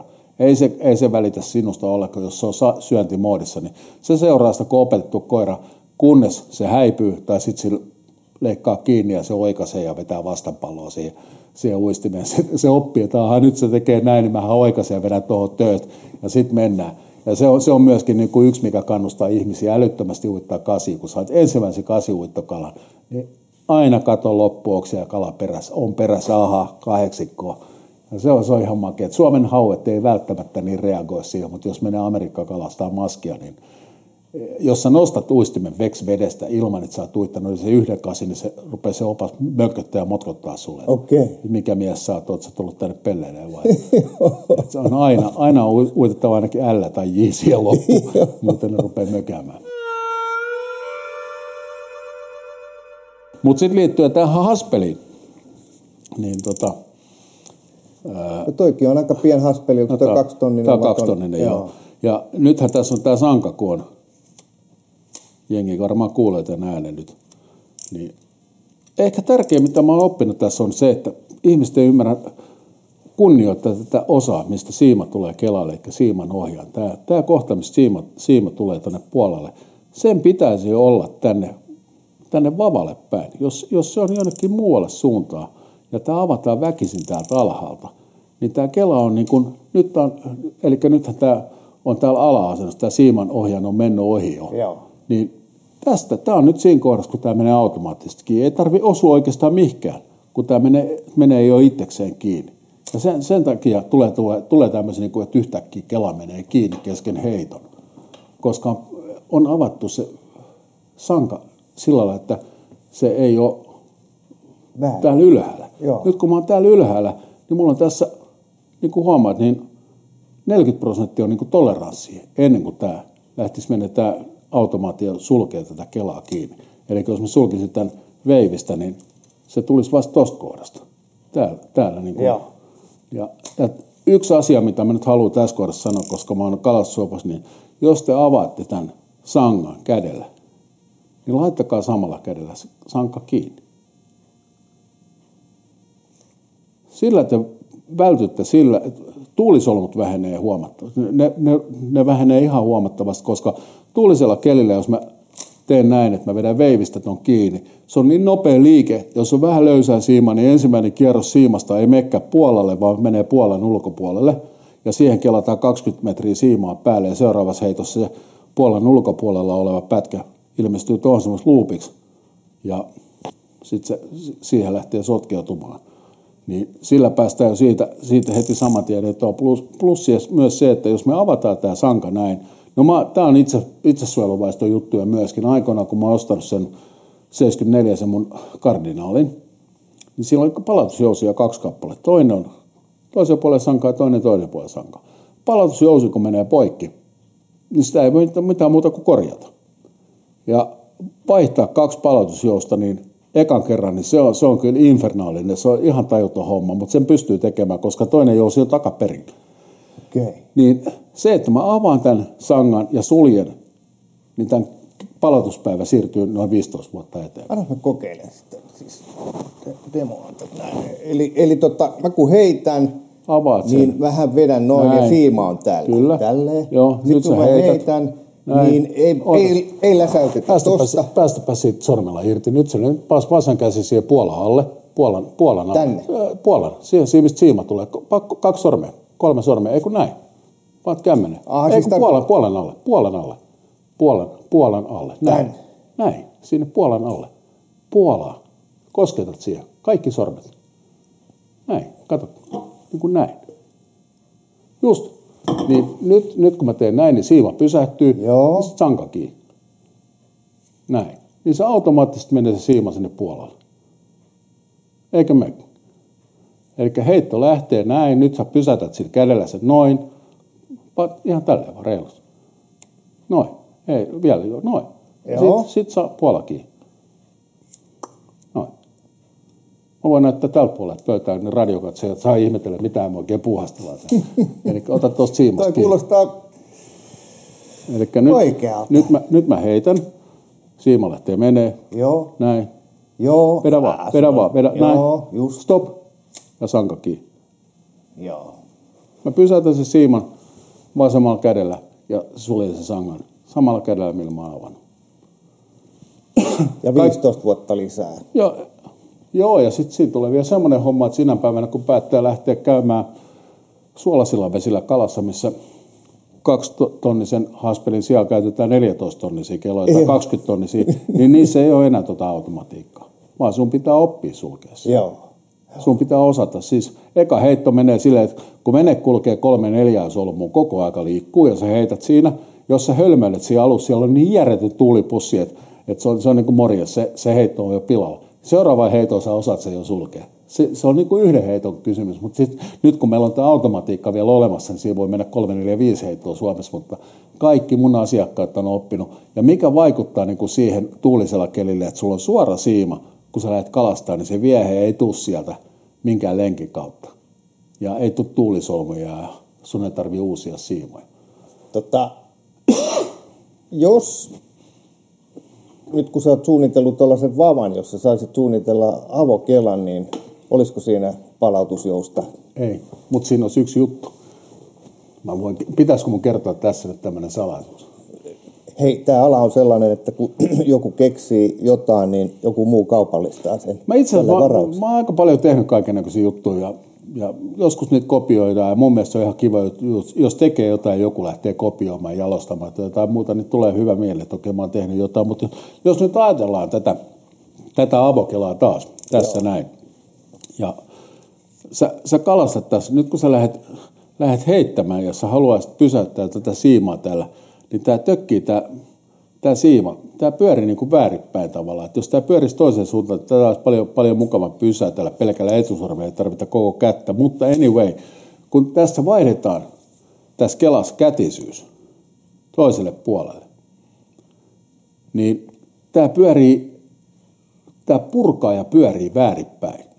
Niin se, nyt kun meillä on tämä palautusjousi tässä, tai tämä sanka, Joo. täällä on yksi siimanohjaan. Täällä toisessakin päässä voisi olla siimanohjaan. Niinpä. Niin, ja koska tämä kela saadaan pyörimään kumpaakin suuntaan, niin samalla aikaa kun sä käännät, vaihdat kätisyyttä, niin pistetään se kelakin pyöriin. Eli jos sä haluat tehdä tästä itsellesi, niin kun heität vasemmalla kädellä, kelat oikealla kädellä, niin silloin pistetään kela pyörimään toistepäin ja meillä on valmiiksi siiman ohjaaja siellä. Ei tarvitsisi tehdä mitään. Yksi vaihde tuohon keskelle vaan, mikä, mikä niin kuin tekee sen, että tämä, tämä pyörii oikealle tai myötäpäivää tai vastapäivää. Kaikki on jo valmiina. Ei puutu enää kuin yksi siiman ohjaaja. Mutta pitäisikö sitten tehdä vielä Matin innovaatio, eli, eli tota, näitä venäläisiä mukaillen äh, kelaus tapahtuu aina iteenpäin, eli yläkautta. No se, mutta sehän onnistuu myöskin silloin, jos, jos sä teet niinku Niin, tietenkin. vasenkätisiä ja käännät sen toistepäin, mutta mä, mä siis koitan, kun mä mietin aina sitä, että kun siima purkaantuu, niin se ei välttämättä ole oikeakätiselle kauhean hyvä juttu. Et, et, jos mä heitän vasemmalla kädellä, mä heitän kummallakin kädellä. Mun mielestä vas, mä tykkään heittää haspeli paljon enemmän vasemmalla kädellä, koska se purkaantuu, että se siima tulee niin kuin näin. Läpsähtää. Nyt kun se tulee täältä, niin se tökkii mun sormeen. Joo. Se tulee vastaan, niin tämä on hirveän vaikea kertoa mikrofonia edes kuuntelijoille, mutta, mutta, mutta jos se on puolattu toistepäin tuo siima, ja, ja mä pystyisin päättämään siitä, että mä oon vasenkätinen, niin se, että me käännetään tuo veivi oikealle puolelle ja mä heitän vasemmalla kelan oikealla, niin tuo kela ei ole kuitenkaan vielä niin kuin vasuri. Onko tuossa nyt sellainen äh, tilanne tällä hetkellä, että kun tuo homma pelaa noin, eli puuttuu se yksi kytkin sieltä, niin mm. onko tämä niinku tämmöinen vastaantulo vasenkätisiä kohtaan? Niillähän toi nyt on sitten. Toi, toi on vähän niin kuin, joo, siis toi on nimenomaan, aivan. Toi, toi, niin kuin, toi oikeasti, toi on vasurikela, toi on vasurin kela. Joo. Tuossa pelkästään jo heittoon valmistautuminen, kun, kun sä paat etusormen suoraksi ja kelaat, niin se siima pysähtyy suoraan sun etusormen. Sun ei tarvitse tehdä muuta kuin oikasta sormin, se siima osuu siihen, plaps, se pysähtyy siinä sanka auki ja, ja nimiä kuvelehteen. Sä et kerkeä kissa, kun on ruotsiksi sanokoitu kuuluisa. Niin oikeakätinen joutuu tekemään vähän ylimääräistä vielä. Joo. Nimi ja kuva lehteen. Me ollaan nyt käyty tätä pinnan yläpuolista hommaa läpi. Mä jostain kuulin tässä hiljattain, että, että kalastus, se uistimen uitto siellä veen alla, se on muuttunut ihan, että miten se menee? Että kalat on oppinut siihen, miten me ollaan viimeiset sata vuotta virvelöity tai mitä tässä nyt onkaan, että pitää niin keksiä uusia tapoja uittaa sit kuvaa siellä veen alla. Onko se tosiaan näin? Liittyen niihin nyt nappaisin, mitä sä, mistä olet paljon puhunut. Nyt nappaa, oli muuten joo. se nimi, joo. Siellä puhuttiin paljon siitä, että pitäisi pystyä uittaa eri lailla ja, ja niin kuin mä sanoin jo aikaisemmin tässä, että pitää opetella omat välineet ja vieheet. Eli näillä mennään tänään. Ja siihen, koska sä vaan heität ja kelaat, niin sä et kyllä kalasta. Että on, on ihan eri asia mennä kalaan tai kalastamaan. Ja, ja nyt sit, kun ruvetaan kalastamaan, niin mun tämmöinen mieli, mieli tämmöinen oppipolkujuttu on, että heitto, presentaatio, mikä tarkoittaa kuinka viehe osuu veteen, uitto, eli silloin ruvetaan pyytämään kalaa, tartutus ja sitten vielä saada haaville asti, eli väsytystaistelu, mikä, miksi sitä sanotaan. Mutta se presentaatio, siitä puhuttiin edellisessä että, että, että se viehe pitäisi saada nätisti sinne veteen, nimenomaan veteen eikä sinne puskan puolelle. Joo. Ja, ja sillä lailla, että se siima on, on mahdollisimman kireellä, eli pysäytetään vähän ennen kuin viehe osuu veteen, niin saadaan pysäytettyä siiman juoksu, niin viehe laskeutuu veteen oikein, ja se pyytää heti, sulla on kontakti saman tien, niin jos saattaa tärppi tulemaan heti saman tien, niin saat valmiina siihen. Mutta sitten jos se tärppi tulee heti, niin kelataanko me se vaan pois kelaamisen halusta ja ilosta, vai ruvetaanko me kalastamaan. Ja jos ajatellaan matoongintaa, niin joskus annetaan se vaan madon olla siellä ja nautiskellaan aurinkoispäivässä, mutta sitten jotkut, jotkut vähän nypyttää sitä ja tekee väristä ja täristä ja tekee kankanaksi pieniä asioita. Ne saa enemmän kaloja, koska ne elävöittää sitä vie, no, viehen täkysen houkutin no, hou, no, ne, niin aivan, niin, eli ne, te, ne houkuttele, tekee siitä houkuttelevan.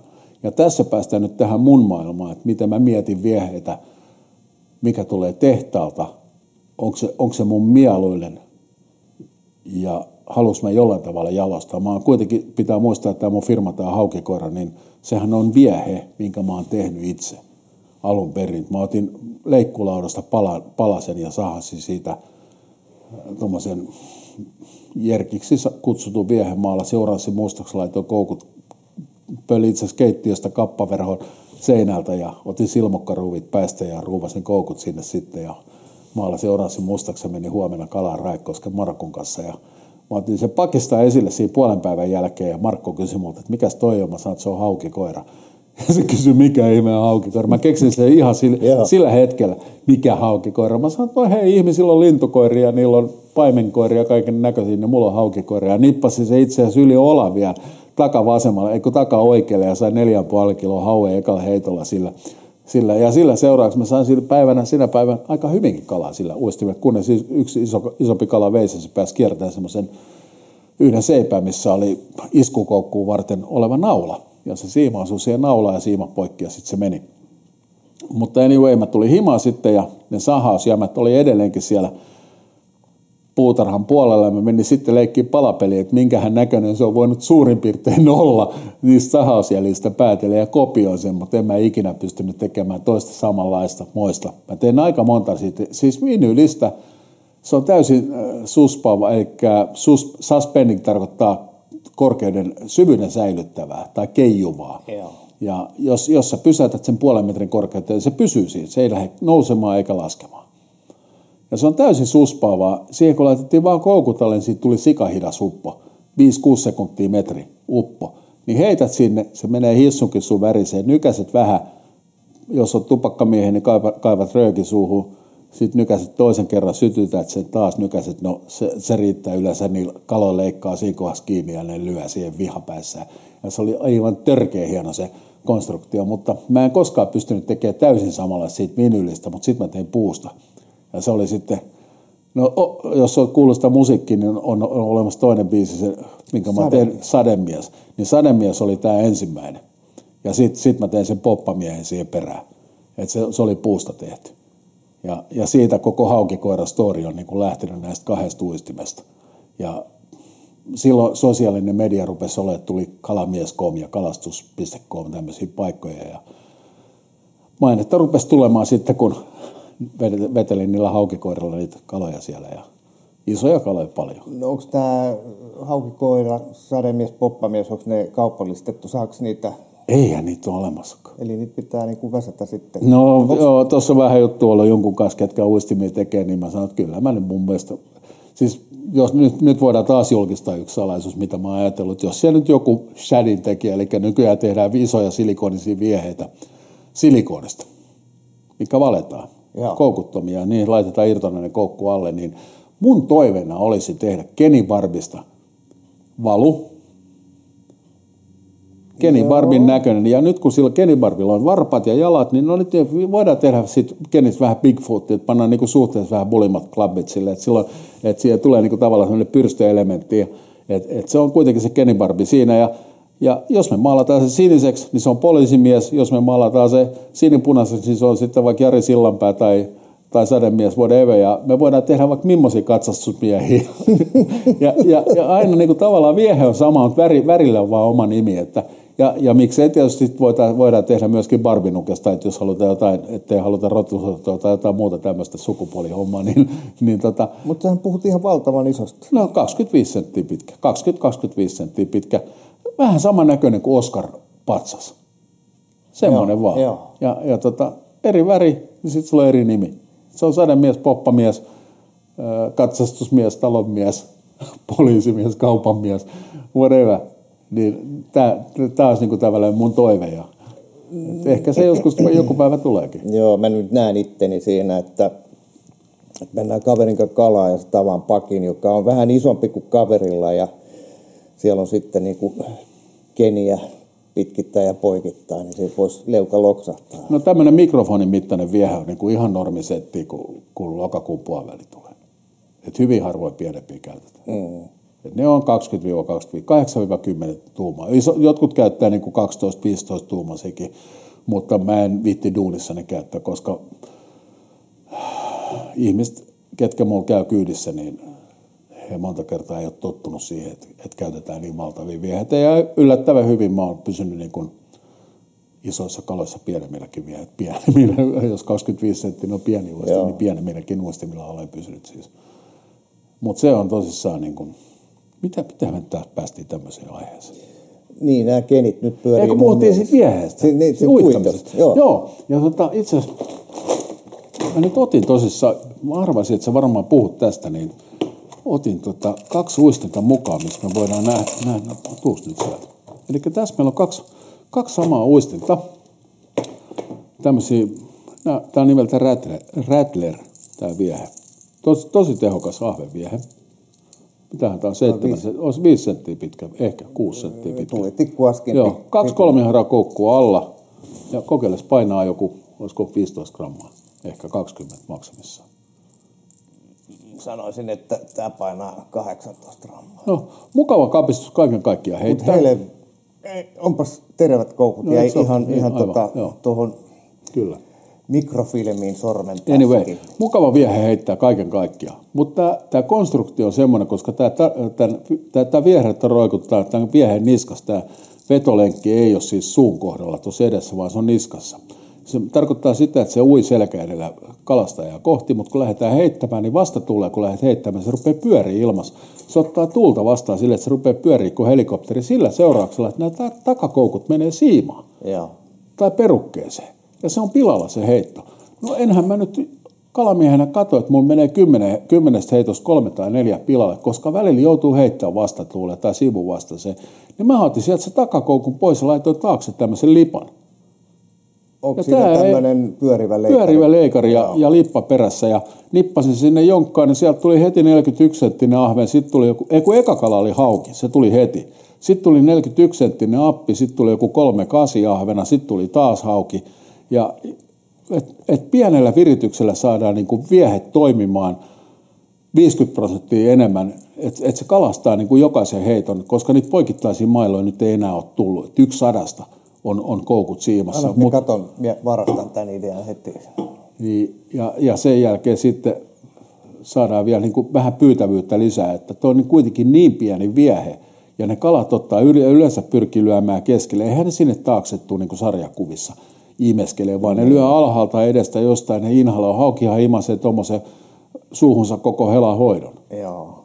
Sillä seurauksessa, sillä seurauksessa mä laitoin sitten maahan tuojalle pikku vinkki tai viehen valmistajalle tämmöinen juttu, että by the way, niin nyt sieltä on sitten tulos tuoteperhe, ihan sama, sama viehe ilman takakoukkuu, missä on nuo lipat, mitkä on niin kuin haukikoiran nimellä. Kuka Rattleri valmistaa? Onko tämä? Se on B52, mä en tiedä oikein mikä, mä, se, on, se on B52 on se brändin nimi, mutta en mä tiedä kuka ne tekee. Eikö B52 ole sellainen Se on pommari. lentävä? Niin. Oh, se oli Tämä, just, tämä lippahan on melko pyöreä täällä takana, että tämä ole sellainen pitkänalainen. Joo, Mistä sä oot tämän nyysin? toi nimenomaan, tuo, tuo lipamuoto on Colorado, Colorado Blade ja sitten se pitkulainen on Willow, eli pajolehtilippa. Se on jostain, jostain, jostain vieheestä. Tässä on tota, ah, no itse asiassa tämmöisestä se on vietykin muuten. Eli tässä, on- tässä on vähän saman tyylinen, mikä on paljon paljon pienempi, paljon paljon painavampi. Niin on. Joo, niin tuolla kun kalastaa, niin toi menee tosi nopeasti alas ja sinne pohjaan. Ja tällä mä pystyn kalastamaan tällä viehellä, kun tämä on kevyempi, niin pystyy kalastamaan semmoista välivettä, niin kuin puolentoista metrin vettä. Ja, ja tuolla taas kaivetaan sitten neljän viiden metrin syvyydestä. Joo, mutta Mikä, mikä se on, mikä täällä helisi? siellä on täällä jotain kuulia. Siellä on jotain kuulia, en mä, Joo. en mä tiedä monta niitä.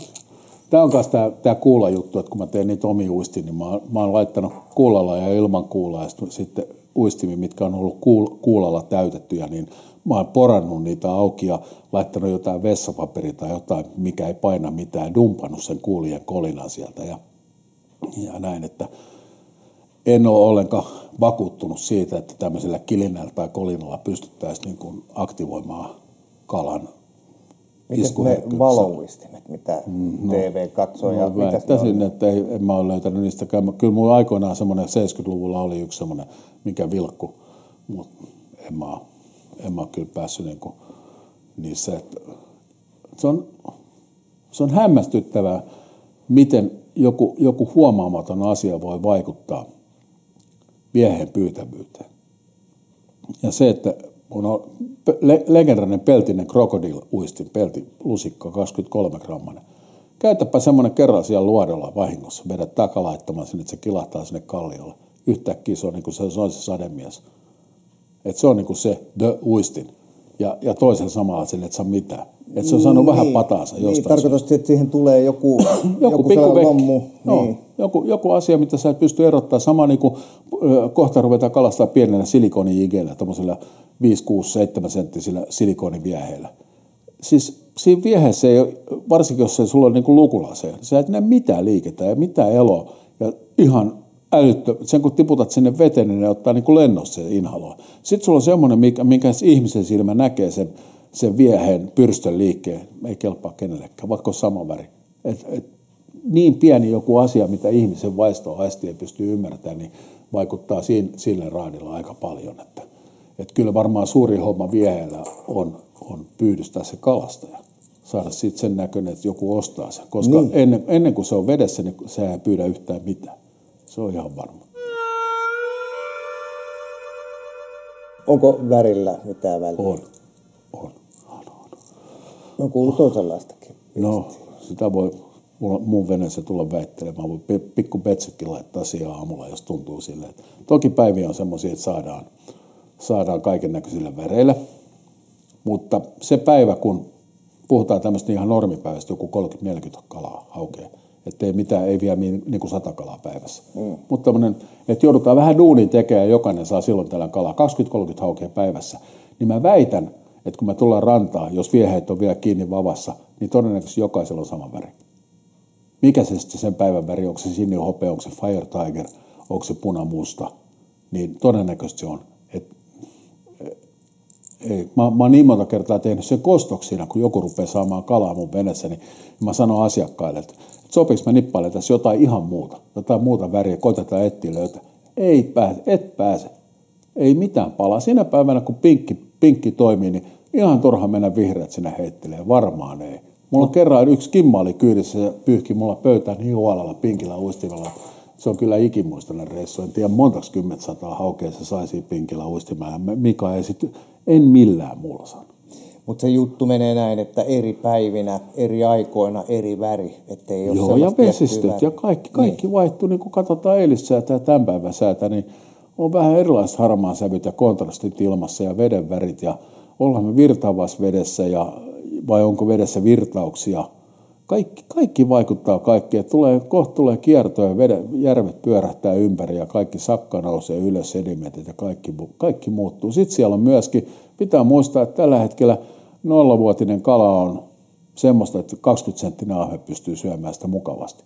Kohta se on kasvanut niin isoksi, että, että, että ne on niin kuin aika isoja ja ne menee jo sinne kaisikon viereen ja joka paikka ja, ja väri muuttuu vähän ja siellä on myöskin tulee ahvenet mukaan niin saadaanko enää niin kuin kirkkaalla viehelle vai pitääkö laittaa pikkasen vähän vihreätä, jos siellä on enemmän pientä ahventa kuin salakkaa tarjolla niille. Et kaikki vaikuttaa kaikkeen ja kun ne kalat on opportunisti, mä väitän kyllä niin, että kala ei katso, että Aa, onpas maukas kuha, syönpä tuon, yök, tuossa on kiiski, en halua tuota, koska se maistuu pahalle. Ei ne sille. Kaikki mikä on holli syödään. Lähtee. Niin. Ja jos siellä on paljon haukia, paljon kuhaa, paljon ahvet, paljon salakkaa, mitä tahansa, nyt just oltiin, niin no mitä tahansa, vaikka salakkaa tai jotain nollavuotista, niin ne syö niitä. Ja se on ihan uskomaton, että kuinka paljon pystyy kuuskilonen hauki syömään salakkaa tai nollavuotista. Se on niin kuin järjetön määrä. Ja ne on just niitä pötkeleet nyt sitten. Se on ihan pakattu ihan piukeaksi se, elukka. Se, se ei ole, jos sä otat sen käteen, niin se ei, niin kuin, se ei löysty tuossa käsien välissä. Se on sellainen boink, se on, se on ihan sulottu täyteen keitettyä riisiä, se on ihan paksu. Ja huomenna, kun saat sen saman kalan, toisesta päästä tulee ulos ja haisee, mutta ihan pikkasen pahalle. Sama on keväällä, kun ne syö silakkaa tai, tai kuoretta tai jotain, mutta se, se on niin nopea se aineenvaihdot, että ne syö koko aika, ne vaan painaa kitansa menevästä. Ja sen takia se vieheen koko vaihtuu ja vieheen väri vaihtuu. Et meillä on just rouvan perässä, rouva oli tuossa, oli äiti, isoäiti, äiti ja poika oli niin se, se rouva jäätyi, siis herra jumala, minkä kokoinen kala tuossa oli perässä. Mika, onko sulla mitään sellaista, tuntuu siltä, että onnistut aika usein, niin onko sulla jäänyt mieleen jotain sellaista, niin kuin, joka on jäänyt kaivelemaan tai jotenkin mieleen sellainen kalatarina, jonka voisit tässä lopuksi jakaa? Kaivelemaan, niin kuin ikävi, niin kuin negatiivi tai semmoinen niin kuin harmittava siis, takaisin. Niin. No ihan lähi, lähihistoriassa tapahtui näin. Mä, mä olin taas siellä, vesillä meni omaan kalaan ja avasin taas sen live-lähetyksen. Eli siis kaikki tapahtui suorana. Ja me heittelee siitä ja eka heitto on ihan jäätävä että aivan jumalaton kala kiinni. Et, niin kuin ties, mä oon kuitenkin nyt muutama saanut, tiedät, nyt, nyt on oikeasti hevosta vähän pienempi, mutta lehmä isompi. Et ihan törkeä kokoinen kala. Ja, ja mä lähden kävelemään sitten sinne venettä taakse ja pidän sitä kalaa. Siis se ei tullut mua kohti ollenkaan, se kiersi vaan kehää, se meni siellä jossain. Ja mä heitin, heitin tota, kerkäsin sinne sitten laittaa taivasankkuri kaukkarista ja kaikki. Ei tee mitään hämmikin, ei niiden isojen kanssa mikään kiire. Pitää vaan siiman kirjalla. Mm. Ja kävelen sinne ja rupean sitten vasemman käden ottaa haavia siitä esille ja havailee sitä ja pidän koko ajan sitä kalaa kiinni ja kaikki hyvin. Koko aika paine kalalle ja siinä matkalla siis se oli vaan päässyt uimaan semmoisen jokin todella sakeeseen vitakkoon, mitä mä en huomannut ollenkaan, että, että se on päättynyt vitakkoon, koska mä olin ihan varma, että mä vaan pidän kalaa kiinni koko aika. Haavi on valmiina kaikki ja sitten sit mä rupean niin ottamaan sitä, niin ei se olekaan siellä enää. Sitten tietysti kun mulla oli väkästä on koukkunut, mä voin ruoski itteni sitten, että no miksi ei ollut väkästä. No mä sanoisin näin, että ei ollut vaan nimi päällä. Ja, ja peilistä katsomalla voin kysyä peilistä, Miksi, mikä kiire mulla oli mennä saamaan se haavi siihen mukaan esille? Mikä ihmeen kiire? Oliko se mukaan ensimmäinen kala mun elämässä, että minkä kanssa mun piti mukaan nyt hosu? Ei mulla ollut mikään kiire. Tyhmä Mika. Olisin ottanut se ihan lunkissa se kala siinä ja jos se olisi päässyt haneisiin veneen vieressä, sit se olisi lähtenyt. So not. Mutta nyt, nyt, nyt se meni niinku sen takia, että mä olin tyhmä. Mä olin ihan oikeasti niin amatööri, että minkä takia mä menen tuommoiseen niinku, Ehkä se oli se, kun se kamera oli auki. Voi olla. Et jos, jos kamera olisi ollut kiinni, olisi varmaan ottanut ihan lunkissa. Nyt tämä tuli tämä esiintymis poliittinen homma ja, ja kaikki kattoisi ja jee. Mä, mä olin viime keväänä kesällä olin jigaamassa mökillä Ja mä avasin taas liven. Ja nippali siinä jotain ahvenia yhtäkin. Moink, iskarit pohjaa, ei niin kuin heillä. Mä no nyt on hyvä, nyt on hyvä kuha. Ja vedän, mikä tämä on, tämä on ihan sairaan kokoinen kuha että mikä täällä on. Ja sitten piti nousta ja seisoa ja se kamera näyttää sille sinne ylöspäin, niin puiden latvat näkyy siellä kameran horisontissa. Se pyörii 360 astetta, se mun soudari menee siellä, kato, mä menen pitkin järven pintaan siellä, kala vie mua. Se soutuu menee kanssa ja mä nauraa käkättelen siellä meidän puolelle toiselle ja sitten se tulee eka kerran jonkun 50 minuutin kuluttua, 50 minuuttia suurin piirtein, tulee eka kerran, että jumalalta kauhea hakke. Ja taas se lähtee. Se kala räkättelee siellä sitten käkätä ja jengillä on hauskaa siellä internetissä, taputtaa käsiä, että hyvä, hyvä, hyvä, nyt on hyvä live. Tulee toisen kerran se kala siihen, taas se lähtee, taas mä väsytän, kolmannen kerran se tulee, mä otan liplokki, kun eihän mulla ollut mitään nostovälineitä mukana, ei mulla ollut mitään mukana. Edes niitä typeriä pihtejä, mistä mä aina puhun. Yeah. Ja tota, leualta kiinni tai kiduskaaren alta tuosta kiinni ja lähden nostaa, ja se nousi silleen, että pyrstö oli jo vedestä ja se hyppäsi vieläkin, se lähti käsistä ja plumps taas sinne jolhoon. Ja taas me mentiin ja taas kompassineula pyörii ja horisontti siellä kamerassa ja kaikkea. Ja jengillä on hirveän hauskaa internetissä. Sitten se tulee toisen kerran siihen kalan lähelle. Ja mä otan siitä kiduskaan, tai kiduskannen alta kiinni ja nyt se tulee sitten ylös asti ja miirrotin sen jikin tuosta suupies katselin, että jumat, sukka onpa hieno pötkä, mutta ei ole mittanauhaa, niin mä laitoin sen siihen veneen soudarin keskipenkille ja sitten vedin jollain, en tiedä millä, mä oon raapassut jonkun jäljen siihen penkkiin, että tossa on nyt, tossa kohdassa on pyrstö raks, ja sitten sanoin vaan katsojille, että mä nyt ajelen rantaa ja haen mittana ja katsotaan kuinka pitkällä se merkki. Se oli metri yhdeksän sentti se auki. Ja, että tämmöinen tietysti saattaa tapahtua mulla nytkin, kun mä olin yksin kalassa ja avaan internetin ja saan semmoisen ison kalan, että, että tulee tämmöinen niin näyttämisen tai joku show meininki, mutta mm. kyllä mä oon niin ruoskinut itse, että kuin daju mä olin, kuin tyhmä mä olin. Että mä, no, joka tapauksessa mä olisin vapauttanut. On ollut kiva nähdä. Mutta näin läheltä löytyy niin omakin historia, että ei ne aina tule. Mika Vornanen, kiitos. Kiitos, oli tällainen asta, en tiedä kauasta se meni, mutta olihan tämä kliffa.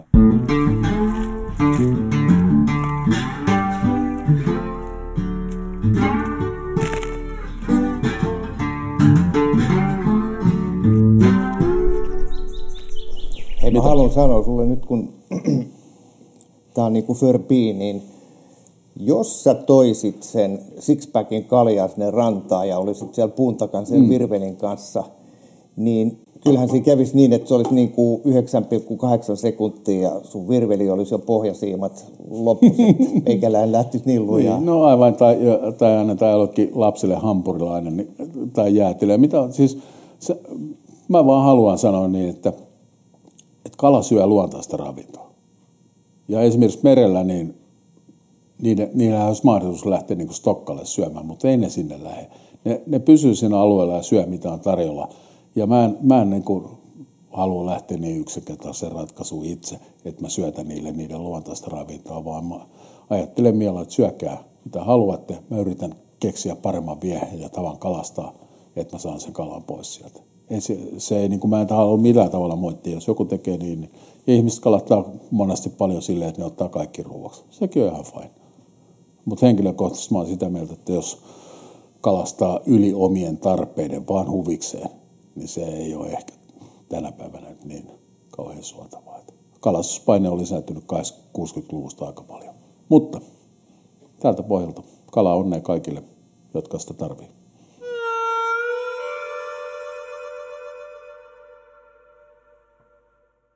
Tämä on Kouvolan Sanomien Saappaat jalassa podcast. Pysy ajan tasalla paikallisista asioista ja tilaa Kouvolan Sanomat diginä edulliseen tutustumishintaan osoitteessa kouvolansanomat.fi kautta podcast-tarjous.